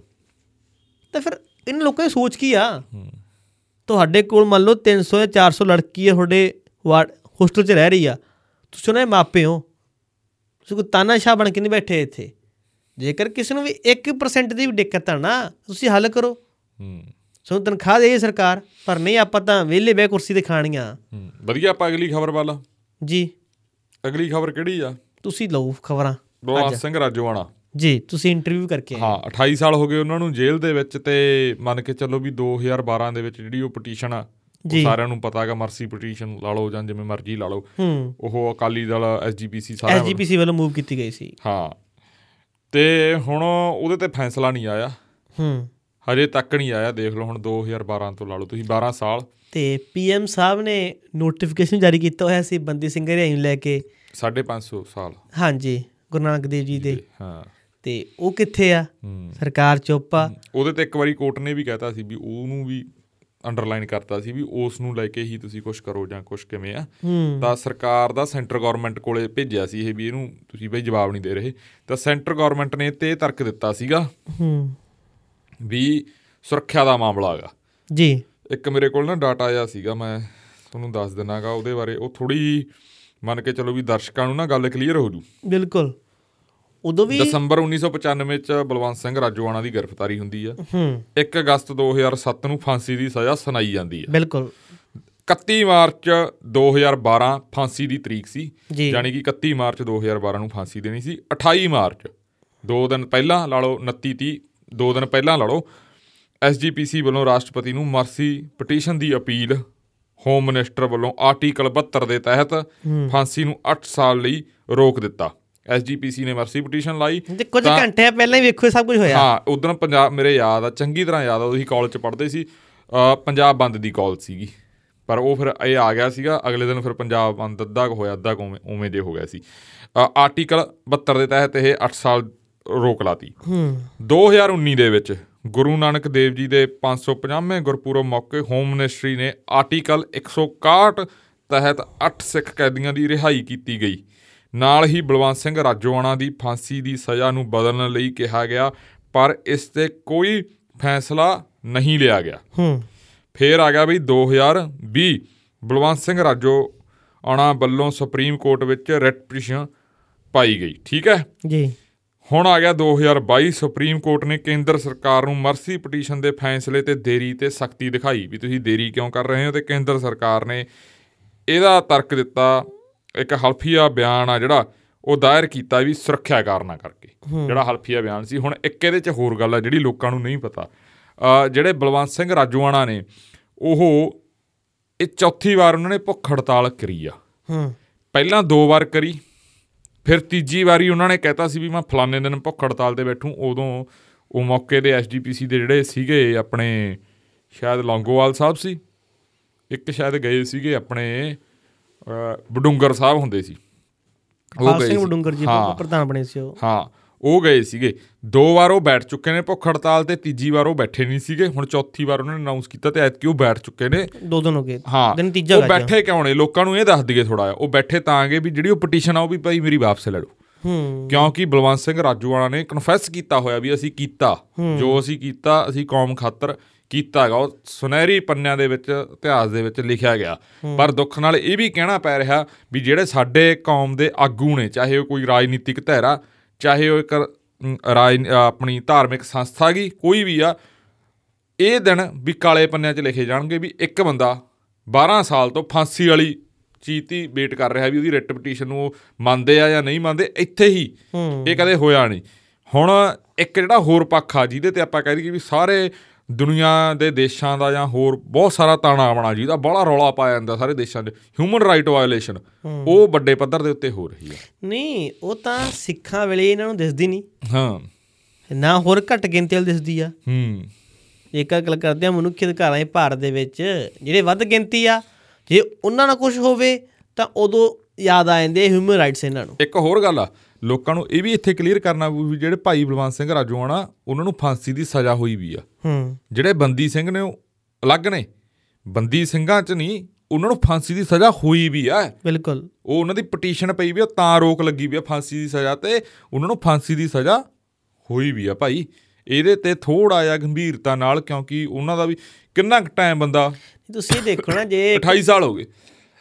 ਜੇਕਰ ਇੱਕ ਪਾਸੇ ਤੁਸੀਂ ਪੀਐਮ ਨੂੰ ਕਾਤਲਾਂ ਨੂੰ ਤੁਸੀਂ ਰਿਹਾ ਕਰ ਰਹੇ ਹੋ। ਹੂੰ। ਇਹੀ ਤਰਕ ਹੁੰਦਾ ਨਾ ਅਕਸਰ। ਹੂੰ। ਕਿ ਇਹ ਕੁਝ ਹੋ ਨਹੀਂ। ਪਰ ਜੇ ਤੁਸੀਂ ਇੱਕ ਪਾਸੇ ਪੀਐਮ ਦੇ ਕਾਤਲ ਜਿਨ੍ਹਾਂ ਨੂੰ ਫਾਂਸੀ ਤੱਕ ਸਜ਼ਾ ਹੋ ਗਈ ਸੀ ਹੂੰ। ਰਿਲੀਜ਼ ਕੀਤਾ ਜਾ ਰਿਹਾ ਏ ਤੇ ਤੁਸੀਂ ਫਿਰ ਇਹਨਾਂ ਨੂੰ ਕਿਉਂ ਰਿਲੀਜ਼ ਕਰ ਰਹੇ? ਹੂੰ। ਤਾਂ ਦੋਨੇ ਫੈਕਟ ਤਾਂ ਇਕੁਅਲ ਕਰ ਦੋ ਇੱਕ ਹੋਰ ਫੈਕਟ ਆ। ਜਿਹੜਾ ਉਹਨਾਂ ਦਾ ਹਰ 6 ਮਹੀਨਿਆਂ ਤੋਂ ਜਾਂ ਸਾਲ ਤੋਂ ਜਿਹੜਾ ਇੱਕ ਜੇਲ੍ਹ ਵੱਲੋਂ ਸਰਕਾਰਾਂ ਨੂੰ ਜਾਂਦਾ ਹੈਗਾ ਜਿਹੜਾ ਉਹਨਾਂ ਦਾ ਕਰੈਕਟਰ ਬਾਰੇ ਜਾਂ ਕਿਹੇ ਦਾ ਉਹਨਾਂ ਦਾ ਅੰਦਰ ਵਿਵਹਾਰ ਆ ਉਹ ਉਹਨਾਂ ਦਾ ਗੁੱਡ ਜਾ ਰਿਹਾ ਹੈਗਾ। ਹੂੰ। ਤੇ ਹੁਣ ਤੁਸੀਂ ਚਿੱਠੀ ਪੜਿਓ ਸਾਰੀ ਉਹ ਜਿਹੜੀ ਉਹਨਾਂ ਦੀ ਭੈਣ ਜੀ ਨੇ ਪੋਸਟ ਕੀਤੀ ਆ ਲਿਖ ਕੇ ਵੀ ਪੋਸਟ ਕੀਤੀ ਤੇ ਫੋਟੋਆਂ ਵੀ ਪੋਸਟ ਕੀਤੀਆਂ ਲਾਸਟ ਦੇ ਵਿੱਚ ਕੀ ਚੀਜ਼ਾਂ ਲਿਖੀਆਂ ਉਹਨਾਂ ਉਹ ਚੀਜ਼ਾਂ ਦੇਖ ਕੇ ਤੁਸੀਂ ਵਾਕਈ ਹੀ ਭਾਵਕ ਹੋਵੋਗੇ ਤੇ ਇੱਕ ਕੌਮ ਨੂੰ ਉਲਾਂਭਾ ਵੀ ਆ। ਤੇ ਵੱਡਾ ਸਵਾਲ ਉਹਨਾਂ ਨੇ ਖੜਾ ਕਰ ਦਿੱਤਾ ਹੈਗਾ ਸ਼੍ਰੋਮਣੀ ਅਕਾਲੀ ਦਲ ਨੂੰ ਲੈ ਕੇ ਤੇ ਐਸਜੀਪੀਸੀ ਨੂੰ ਲੈ ਕੇ। ਹਾਲਾਂਕਿ ਹੁਣ ਕੱਲ ਇਹ ਹੋਗੀ ਸਟੋਰੀ ਪਹਿਲਾਂ ਦੀ। ਹੂੰ। ਆਪਾਂ ਇੰਟਰਵਿਊ ਕਰਿਆ। ਹੁਣ ਦੁਪਹਿਰ ਬਾਅਦ ਅ, ਪੰਜੇ ਤਖਤਾਂ ਦੇ ਜਿਹੜੇ ਸਿੰਘ ਸਾਹਿਬ ਨੇ ਉਹ ਇਕੱਠੇ ਹੁੰਦੇ ਨੇ ਮੀਟਿੰਗ ਹੁੰਦੀ ਆ ਉਦੋਂ ਬਾਅਦ ਇੱਕ ਫੈਸਲਾ ਲਿਆ ਜਾਂਦਾ ਹੈਗਾ ਇੱਕ ਕਮੇਟੀ ਬਣਾਈ ਜਾਂਦੀ ਹੈ ਪੰਜ ਮੈਂਬਰੀ। ਜੀ। ਉਹ ਕਮੇਟੀ ਦੇ ਵਿੱਚ ਵਿਰਸਾ ਸਿੰਘ ਬਲਟੋਹਾ ਬਰਜਿੰਦਰ ਸਿੰਘ ਹਮਦਰਦ ਜੋ ਅੰ- ਅਜੀਤ ਦੇ ਹੈੱਡ ਨੇ ਅ, ਕਮਲਦੀਪ ਕੌਰ ਰਾਜੋਆਣਾ ਜੋ ਇਹਨਾਂ ਦੇ ਭੈਣ ਜੀ ਨੇ ਤੇ ਆਪਣੇ ਐਸਜੀਪੀਸੀ ਦੇ ਜਿਹੜੇ ਪ੍ਰਧਾਨ ਹਰਜਿੰਦਰ ਸਿੰਘ ਧਾਮੀ ਤੇ ਇੱਕ ਦਿੱਲੀ ਗੁਰਦੁਆਰਾ ਪ੍ਰਬੰਧਕ ਕਮੇਟੀ ਦੇ ਪ੍ਰਧਾਨ। ਪੰਜ ਬੰਦਿਆਂ ਦਾ ਇੱਕੋ ਪੈਨਲ ਬਣਾ ਕੇ ਉਹਨੂੰ ਦੇਖਦੇ ਆ ਸੈਂਟਰ ਗਵਰਨਮੈਂਟ ਨੂੰ ਜਾਂ ਉਹਨਾਂ ਨੂੰ ਵੀ ਇੱਕ ਅਲਟੀਮੇਟਮ ਦਿੱਤਾ ਜਾ ਰਿਹਾ ਹੈ। 31 ਦਸੰਬਰ ਤੱਕ ਦਾ ਇਹ ਦਿੱਤਾ ਗਿਆ। ਬਿਲਕੁਲ ਜੀ ਬਿਲਕੁਲ। ਪਰ ਇਹ ਚ ਖਾਸ ਗੱਲ ਇਹ ਕਿ ਜਦੋਂ ਇਹ ਮੀਟਿੰਗ ਹੋ ਰਹੀ ਸੀ ਤਾਂ ਇਸ ਦੇ ਵਿੱਚ ਵਿਰਸਾ ਸਿੰਘ ਵਲਟੋਆ ਸ਼ਾਮਲ ਹੋਏ ਸੀ। ਪਰ ਇਸ ਨੂੰ ਲੈ ਕੇ ਦਿੱਲੀ ਗੁਰਦੁਆਰਾ ਪ੍ਰਬੰਧਕ ਕਮੇਟੀ ਦੇ ਜੋ ਪ੍ਰਧਾਨ ਨੇ ਹੂੰ। ਉਹਨਾਂ ਵੱਲੋਂ ਇਤਰਾਜ਼ ਪ੍ਰਗਟ ਕੀਤਾ ਗਿਆ। ਕਿ ਇੱਕ ਸਿਆਸੀ ਬੰਦੇ ਸੀ ਇਹਨਾਂ ਦਾ ਆਉਣਾ ਗਲਤ ਆ। ਹੂੰ। ਹੁਣ ਇੱਕ ਗੱਲ ਹੋਰ ਹੋਈ ਆ। ਇੱਕ ਨਾ ਮੀਟਿੰਗ ਹੋਈ ਸੀਗੀ ਭਾਈ ਬਲਵੰਤ ਸਿੰਘ ਰਾਜੋਆਣਾ ਨਾਲ। ਹੂੰ। ਪਹਿਲਾਂ। ਉਦੋਂ ਭਾਈ ਬਲਵੰਤ ਸਿੰਘ ਰਾਜੋਆਣਾ ਸ਼ਾਇਦ ਘੰਟਾ ਪਤਾ ਨਹੀਂ ਡੇਢ ਘੰਟਾ ਬੋਲੀ ਗਏ ਬਹੁਤ ਸਾਰੇ ਸਿਆਸੀ ਆਗੂ ਸੀ। ਤੇ ਹੁਣ ਦੱਸਣ ਦੀ ਲੋੜ ਨਹੀਂ ਅਕਾਲੀ ਦਲ ਦੇ ਸੀਗੇ ਚਾਹੇ ਉਹ ਐਸਜੀਪੀਸੀ ਦੇ ਚਾਹੇ ਦੂਜੂ। ਇਹਨਾਂ ਕੋਲੇ ਕੋਈ ਜਵਾਬ ਨਹੀਂ ਸੀ। ਇਹਨਾਂ ਕੋਲੇ ਉਹਨਾਂ ਦੀ ਕਿਸੇ ਗੱਲ ਦਾ ਜਵਾਬ ਨਹੀਂ ਕਿਉਂਕਿ ਦੁਨੀਆ ਬਹੁਤ ਕੁਝ ਨਹੀਂ ਜਾਣਦੀ ਜੋ ਪਰਦੇ ਦੇ ਪਿੱਛੇ ਦਾ ਸੱਚ ਆ। ਉਹਨਾਂ ਦੇ ਜੋ ਭੈਣ ਜੀ ਉਹ ਵੀ ਥਰਡ ਸਟੇਜ ਤੇ ਨੇ ਬਿਮਾਰ ਨੇ ਉਹ ਗੁਰਦਿਆਂ ਦੀ ਬਿਮਾਰੀ ਆ ਉਹਨਾਂ ਨੂੰ। ਫਿਰ ਇੱਕ ਸਭ ਤੋਂ ਵੱਡਾ ਸੱਚ ਉਹਨਾਂ ਨੂੰ ਜਿਹੜਾ ਸਵਾਲ ਹਰ ਇੱਕ ਕਰਦਾਗਾ ਸੀ ਵੀ ਕੱਲ ਕੀਤਾ ਉਹ ਤੁਸੀਂ ਇੰਟਰਵਿਊ ਲੋਕ ਦੇਖਣਗੇ ਮੈਨੂੰ ਲੱਗਦਾਗਾ ਵੀ ਲੋਕਾਂ ਨੂੰ ਸੁਣਨਾ ਚਾਹੀਦਾ ਉਸ ਨੂੰ ਸਾਰਾ ਕੁਝ ਆਊਗਾ। ਹਾਂ ਠੀਕ ਆ ਕੰਨਾਂ ਨੇ ਕਮੈਂਟ ਕਰਨਾ ਵੀ ਉਹਨਾਂ ਨੇ ਚੋਣ ਲੜਦੀ ਸੀ ਆਏ। ਉਹਨਾਂ ਨੂੰ ਅਸੀਂ ਇਹ ਆਫ ਰਿਕਾਰਡ ਵੀ ਪੁੱਛਿਆ ਸੀ ਵੀ ਤੁਸੀਂ ਚੋਣ ਲੜੀ ਜਾਂ ਕੀ ਸੋਡੇ ਚੋਂ ਵੀ ਰਾਜਨੀਤਿਕ ਲਾਹ ਉਹ ਕਹਿੰਦੇ ਵੀ ਅਸੀਂ ਚੋਣ ਵੀ ਤਾਂ ਲੜੀ ਵੀ ਜੇ ਸਾਡਾ ਕੀ ਪਤਾ ਸਾਡਾ ਭਲਾ ਹੋ ਜੇ। ਇੱਕ ਪਰਿਵਾਰਕ ਮਤਲਬ ਤੁਸੀਂ ਨਿੱਜੀ ਤੌਰ ਦੇ ਉੱਤੇ ਪਰਿਵਾਰ ਦਾ ਕੀ ਹਾਲਾਤ ਜਾਂ ਕੀ ਸਿਸਟਮ ਨੇ ਉਹ ਤੁਸੀਂ ਸੋਚ ਨਹੀਂ ਸਕਦੇ। ਇਹ ਰਤਨ ਇਹ ਤਾਂ ਹੁੰਦਾ ਨਾ ਜਦੋਂ ਆਪਾਂ ਮੁਸੀਬਤ ਮੈਂ ਚ ਹੁੰਦੇ ਉਹਨਾਂ ਨੂੰ ਕਿਹਾਗਾ ਹਾਲਾਂਕਿ ਅਸੀਂ ਮੈਂ ਉਹਨਾਂ ਨੂੰ ਕਿਹਾ ਵੀ ਜੇ ਪਰਮਾਤਮਾ ਨੇ ਸਾਰਾ ਕੁਝ ਵਧੀਆ ਕੀਤਾ ਅਸੀਂ ਤਾਂ ਕਹਿੰਦੇ ਵੀ ਭਾਈ ਸਾਹਿਬ ਬਾਹਰ ਆਉਣ ਜਾਂ ਜੋ ਗੱਲ ਆ ਵੀ ਅਸੀਂ ਚਾਹਾਂਗੇ ਵੀ ਤੁਸੀਂ ਇੱਕ ਦਿਨ ਸਾਲ ਬਾਅਦ 6 7 8 ਮਹੀਨਿਆਂ ਬਾਅਦ ਤੁਸੀਂ ਪੌਡਕਾਸਟ ਜ਼ਰੂਰ ਕਰੋ। ਤੇ ਜੇ ਉਹਨਾਂ ਦਾ ਪੌਡਕਾਸਟ ਹੋਊਗਾ ਕਦੇ ਆਪਣੇ ਨਾਲ ਹੋਊਗਾ ਤੇ ਮੈਨੂੰ ਇੰਨਾ ਕੁ ਪੱਕਾ ਵਿਸ਼ਵਾਸ ਆ ਵੀ ਦੁਨੀਆ ਨੂੰ ਉਹ ਸੱਚ ਪਤੇ ਲੱਗਣਗੇ ਜਿਹੜੇ ਦੁਨੀਆ ਨੂੰ ਪਤਾ ਨਹੀਂ। ਉਹ ਪੱਧਰ ਦੇ ਉੱਤੇ ਚਾਹੇ ਉਹ ਪੰਜਾਬ ਦਾ ਧਾਰਮਿਕ ਪੱਧਰ ਹੋਵੇ ਚਾਹੇ ਉਹ ਪੰਜਾਬ ਦਾ ਰਾਜਨੀਤਿਕ ਜਾਂ ਪੰਥਕ ਸਿਆਸਤ ਦੀ ਗੱਲ ਜੇ ਆਪਾਂ ਕਰਦੇ ਆ ਇਹ ਜੇ ਮਤਲਬ ਲੂ ਕੰਡੇ ਖੜੇ ਕਰਨ ਵਾਲੇ ਸੱਚ ਪਤਾ ਲੱਗਣਗੇ। ਨਹੀਂ ਇੱਕ ਦਿਨ ਅਸੀਂ ਖੁਦ ਜੇ ਉਹ ਨਾ ਆਉਣਾ ਚਾਹਣਗੇ ਅਸੀਂ ਪਰਮਿਸ਼ਨ ਲੈ ਕੇ ਬੋਲਾਂਗੇ ਪਰ ਹਜੇ ਉਹ ਤਾਂ ਨਹੀਂ ਬੋਲ ਰਹੇ ਵੀ ਹੁਣ ਜਿਹੜਾ ਤਾਣਾ ਬਾਣਾ ਚੱਲ ਰਿਹਾ ਕਿਉਂਕਿ ਹੁਣ ਉਹ ਇੱਕ ਗੱਲ ਹੋਰ ਚੱਲ ਰਹੀ ਆ ਮੁੱਦਾ ਹੋਰ ਆ। ਤਾਂ ਅਸੀਂ ਵੀ ਚਾਹਾਂਗੇ ਵੀ ਇੱਕ ਦਿਨ ਅਸੀਂ ਵੀ ਇਸ ਪਰ ਕਿਉਂਕਿ ਅਸੀਂ ਬਹੁਤ ਕਿਉਂਕਿ ਜਿਹੜੀ ਉਹ ਕਹਾਣੀ ਆ ਬਹੁਤ ਸਾਰੇ ਲੋਕਾਂ ਨੂੰ ਕਹਾਣੀ ਨਹੀਂ ਪਤਾ। ਹੂੰ। ਕਮਲਦੀਪ ਕੌਰ ਜਿਹੜੇ ਰਾਜੋਆਣਾਗੇ ਉਹ ਆਪਣੇ ਹੀ ਇੱਥੋਂ ਗਵਾਂਢ ਪਿੰਡ ਦੇ ਨੇ। ਜੀ। ਮਹਾਰਾਜ ਦੇ ਪਿਪਲੀ ਵਾਲੇ ਕੋਠੇ ਪੈਂਦੇ ਆ। ਉੱਥੋਂ ਦੇ ਨੇ।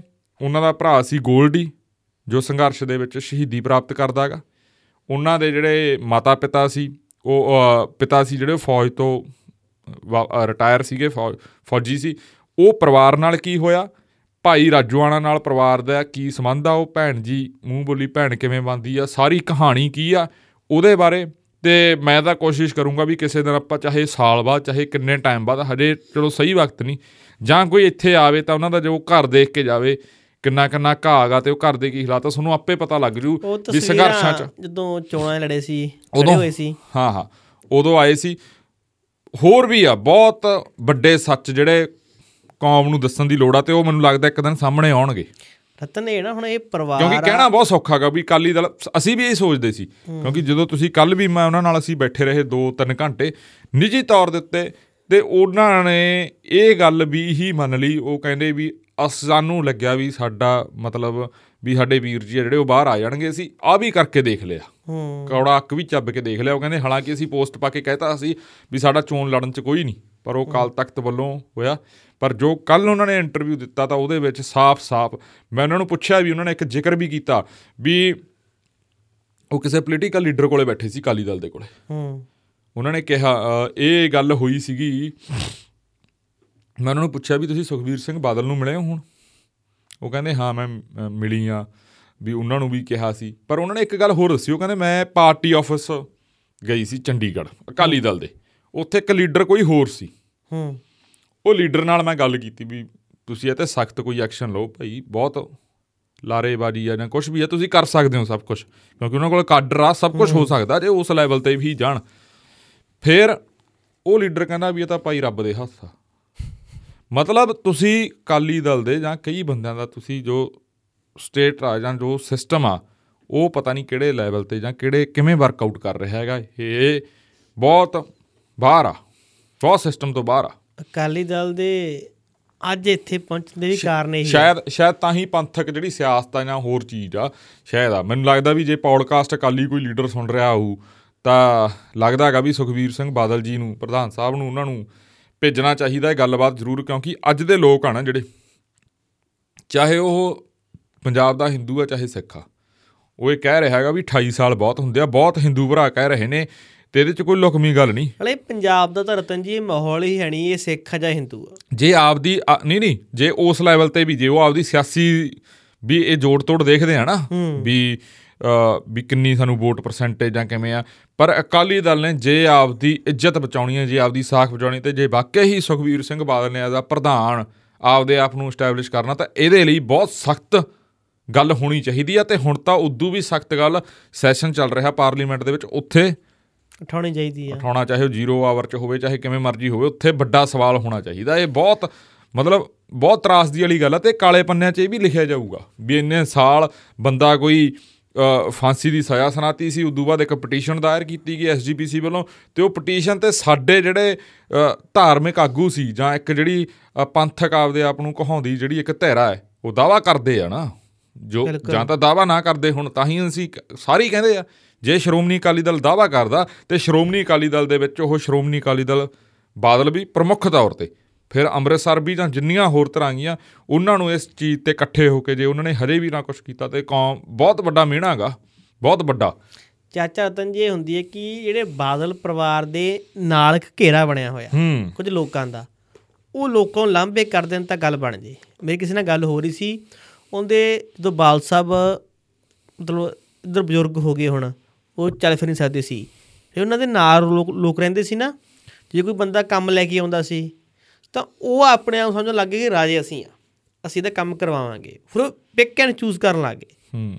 ਉਹ ਬਾਲ ਸਾਹਿਬ ਨੂੰ ਕਿਹਾ ਕਰਨ ਜੀ ਆ ਫਾਨੇ ਨੂੰ ਫੋਨ ਲਾਤਾ। ਹੁਣ ਬਾਲ ਸਾਹਿਬ ਨੇ ਇੱਕ ਵਾਰ ਵੇਖਿਆ ਕਿ ਅੱਗੋਂ ਆਵਾਜ਼ ਤਾਂ ਆਉਂਦੀ ਨਹੀਂ ਕਿ ਫੋਨ ਤਾਂ ਮੈਨੂੰ ਫੜਾ ਦਿੰਦੇ ਆ। ਤਾਂ ਫਿਰ ਉਹ ਅੱਗੋਂ ਕਹਿੰਦੇ ਸੀ ਬਾਲ ਸਾਹਿਬ ਕੋਈ ਗੱਲ ਨਹੀਂ ਜੀ ਤੁਹਾਨੂੰ ਅਸੀਂ ਐਂ ਕਰ ਦਿਆ ਕਰਾਂਗੇ ਮਾੜਾ ਜਾ ਤੁਸੀਂ ਉਹਨੂੰ ਕਿਹਾ ਕਰੋ ਹਾਂਜੀ ਆ ਕੰਮ ਕਰ ਦਿਓ ਜੀ ਫੋਨ ਕਿਸੇ ਨੂੰ ਨਾ ਕਰਨ ਉਹ। ਕਿ ਫਿਰ ਬਾਲ ਸਾਹਿਬ ਨੇ ਕਿਸੇ ਕੋਲ ਆਖਿਆ ਕਿ ਭਰਾਵਾ ਮੈਂ ਰੋਟੀ ਖਾਣੀ ਆ। ਇਹ ਬੰਦੇ ਚਾਹ ਮੇਰੀ ਸੇਵਾ ਕਰਦੇ ਆ। ਜੇ ਇਹ ਗੱਲ ਮੈਂ ਕਹਿੰਦਾ ਦੱਸਤੀ ਬਾਅਦ ਚ ਮੇਰੇ ਇਹਨਾਂ ਨੇ ਸਵਾਲ ਹੀ ਨਹੀਂ। ਬਾਦਲ ਪਰਿਵਾਰ ਦੇ ਨਾਲ ਇੱਥੇ ਤੱਕ ਧੋਖੇ ਹੁੰਦੇ ਰਹੇ ਆ ਕਿ ਲੋਕ ਆਉਂਦੇ ਸੀ ਕੰਮ ਲੈ ਕੇ। ਹਾਂਜੀ, ਫਾਨੇ ਫੋਨ ਆਉਣਾ? ਹਾਂਜੀ, ਐ ਕਰਕੇ ਵੀ ਫੜਾ, ਚੱਕ ਕੇ ਬਾਸਾਂ ਫੜਾਦਾ ਜੀ ਆਮੜਾ ਕਰਿਓ ਜੀ ਫੋਨ। ਜਾਂ ਹਾਲਾਤ ਇਹ ਹੁੰਦੇ ਸੀ, ਕਿਸ ਦਾ ਆ ਗਿਆ, ਜੀ ਫੋਨ ਲਾਉਣਾ ਜੀ ਫਲਾਣੇ ਨੂੰ। ਉਹਨੇ ਰੱਖੇ ਸੀ ਬੰਦੇ ਬਾਹਰ ਆਪਦੇ ਹੀ। ਇੱਕ ਬੰਦਾ ਬੈਠਾ ਹੋਇਆ ਸੀ, ਉਹਦਾ ਨੰਬਰ ਲਾਇਆ, ਇੱਕ ਲੈ ਕੇ ਡਾਇਲ ਉਹੀ ਗੱਲ ਕਰਾਉਂਦੇ ਹਾਂਜੀ ਬਾਲ ਸਾਹਿਬ ਗੱਲ ਕਰਿਓ ਜੀ। ਉਹ ਕਹਿੰਦੇ, ਕਾਕਾ ਜੀ, ਇਹਨਾਂ ਕੰਮ ਕਰ ਦਿਓ ਜੀ। ਹਾਂਜੀ, ਕਰ ਦਿੰਨੇ ਜੀ, ਬਸ, ਐ। ਆਹੀ ਚੀਜ਼ਾਂ ਗਲਤ ਆ। ਹੂੰ ਤੇ ਇਹੀ ਗੱਲਾਂ ਹੁਣ ਵੀ ਹੋ ਰਹੀਆਂ। ਕਿ ਕੋਈ ਬੰਦਾ ਕੰਮ ਲੈ ਕੇ ਛੋਟੇ ਬਾਲ ਕੋਲ ਪਹੁੰਚ ਰਿਹਾ ਸੁਖਬੀਰ ਸਿੰਘ ਬਾਦਲ ਕੋਲ ਪਹੁੰਚ ਰਿਹਾ ਜਿਹੜੇ ਨਾਲ ਇੱਕਾ ਦੁੱਕਾ ਬੰਦੇ ਨੇ ਉਹ ਹੁਣ ਵੀ ਇਹ ਕਰ ਰਹੇ ਆ। ਹੂੰ ਉਹ ਫੋਨ ਲੈ ਕੇ ਕਹਿੰਦੇ ਜੋ ਫੋਨ ਉਠਾਉਂਦੇ ਆ ਬਾਲ ਸਾਹਿਬ ਇਹ ਨਾ ਕਰਿਓ ਇਹ ਡਿਫਾਲਟਰ ਬੰਦਾ ਹੈ। ਇੱਕ ਨਾ ਥੋੜਾ ਇੱਕ ਨਾ ਪਰਸੋਂ ਸ਼ਾਇਦ ਆਪਾਂ ਇੰਟਰਵਿਊ ਰਿਲੀਜ਼ ਕਰਾਂਗੇ ਕੁੱਕੀ ਗੱਲ ਦਾ। ਹੂੰ। ਰਣਜੀਤ ਸਿੰਘ ਕੁੱਕੀ ਗੱਲ ਦਾ ਕਿਉਂਕਿ ਉਹ ਵੀ ਇਹ ਸੰਘਰਸ਼ 'ਚ ਰਹੇ ਨੇ। ਉਹ ਤਾਂ ਮਤਲਬ ਬਲਵੰਤ ਸਿੰਘ ਰਾਜੋਆਣਾ ਜਾਂ ਜਗਤਾਰ ਸਿੰਘ ਹਵਾਰਾ ਇਹਨਾਂ ਦੇ ਸੰਘਰਸ਼ ਦੇ ਹਿਸਾਬ ਨਾਲ ਸੀਨੀਅਰ ਨੇ। ਉਹ ਪਹਿਲਾਂ ਇਸ 'ਚ ਚਲੇ ਗਏ ਸੀ ਸਾਰਾ ਉਹ 84 ਤੋਂ ਬਾਅਦ ਹਨਾ ਉਹ ਸਾਰਾ ਜਦੋਂ ਉਹਨਾਂ ਨੂੰ 87 88 ਉਹ ਜੇਲ੍ਹ ਹੋ ਜਾਂਦੀ ਉਧਰ ਸਾਰਾ। ਹੁਣ ਇੱਕ ਗੱਲ ਉਹਨਾਂ ਨੇ ਇੱਕ ਹੋਰ ਵੀ ਬਹੁਤ ਗੱਲ ਆਖੀ ਹੈ ਵਜਨਦਾਰ। ਉਹ ਇੰਟਰਵਿਊ ਸਾਰਾ ਬਲਵੰਤ ਸਿੰਘ ਰਾਜੋਆਣਾ ਤੇ ਹੀ ਆ। ਜੀ। ਉਹਨਾਂ ਨੇ ਕਿਹਾਗਾ ਵੀ ਅਕਾਲ ਤਖਤ ਸਾਹਿਬ ਦੀ ਪਰਿਭਾਸ਼ਾ ਅਕਾਲ ਤਖਤ ਸਾਹਿਬ ਬਾਰੇ ਜਾਂ ਅਕਾਲ ਤਖਤ ਸਾਹਿਬ ਕੀ ਹੈ ਅਸਲ 'ਚ? ਉਹ ਇਹਨਾਂ ਆਗੂਆਂ ਨੂੰ ਲੱਗਦਾ ਹੈਗਾ ਵੀ ਦੱਸਣ ਦੀ ਲੋੜ ਆ। ਉਹਨਾਂ ਨੇ ਉਹਨਾਂ ਦਾ ਐਗਜ਼ੈਕਟ ਵਰਡ ਇਹ ਨਹੀਂ ਉਹਨਾਂ ਨੇ ਕਿਹਾ ਇਹ ਐਗਜ਼ੈਕਟ ਵਰਡ ਸਾਡੇ ਨੇ ਉਹਨਾਂ ਦਾ ਐਗਜ਼ੈਕਟ ਵਰਡ ਇਹ ਸੀ ਵੀ ਅਕਾਲ ਤਖਤ ਸਾਹਿਬ ਜਦੋਂ ਗੁਰੂ ਸਾਹਿਬ ਨੇ ਬਣਾਇਆ ਸੀ ਉਹ ਇੱਕ ਪੈਰਲਰ ਸਟੇਟ ਖੜੀ ਕਰੀ ਸੀਗੀ।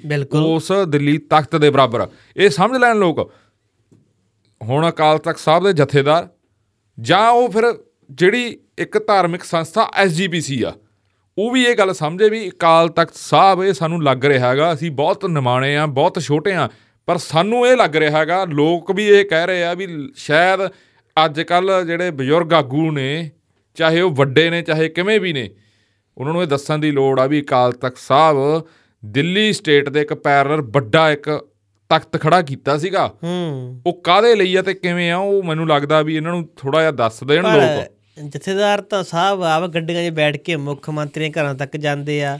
ਇਹਨਾਂ ਨੂੰ ਕੇਂਦਰ ਸਰਕਾਰ ਤੋਂ ਮਿਲਦਾ ਸਮਾਂ ਨਹੀਂ ਮਿਲ ਰਿਹਾ। ਰਾਜਪਾਲ ਇਹਨਾਂ ਨੂੰ ਮਿਲਦਾ ਨਹੀਂ।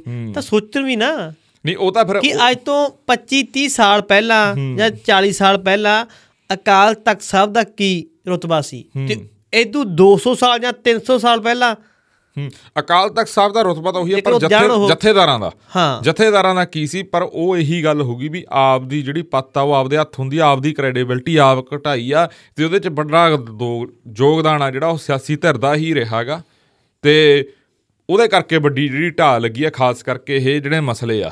ਜੀ। ਇਹ ਜਿਹੜੇ ਮਸਲੇ ਆ। ਹਾਲਾਂਕਿ ਕੱਲ ਪੰਜੇ ਤਖਤਾਂ ਦੇ ਸਿੰਘ ਸਾਹਿਬਾਂ ਨੇ ਇਹ ਬੋਲਿਆਗਾ ਵੀ ਕੌਮ ਖਾਤਰ ਭਾਈ ਬਲਵੰਤ ਸਿੰਘ ਰਾਜੂਆਣਾ ਜਿੰਦਾ ਸ਼ਹੀਦ ਆ। ਕੌਮ ਖਾਤਰ ਉਹਨਾਂ ਨੇ ਸਭ ਕੁਝ ਕੀਤਾ। ਹੂੰ। ਮਤਲਬ ਪੰਥ ਨੇ ਪ੍ਰਵਾਨਗੀ ਦਿੱਤੀ ਆ ਭਾਈ ਬਲਵੰਤ ਸਿੰਘ ਰਾਜੂਆਣਾ ਨੂੰ।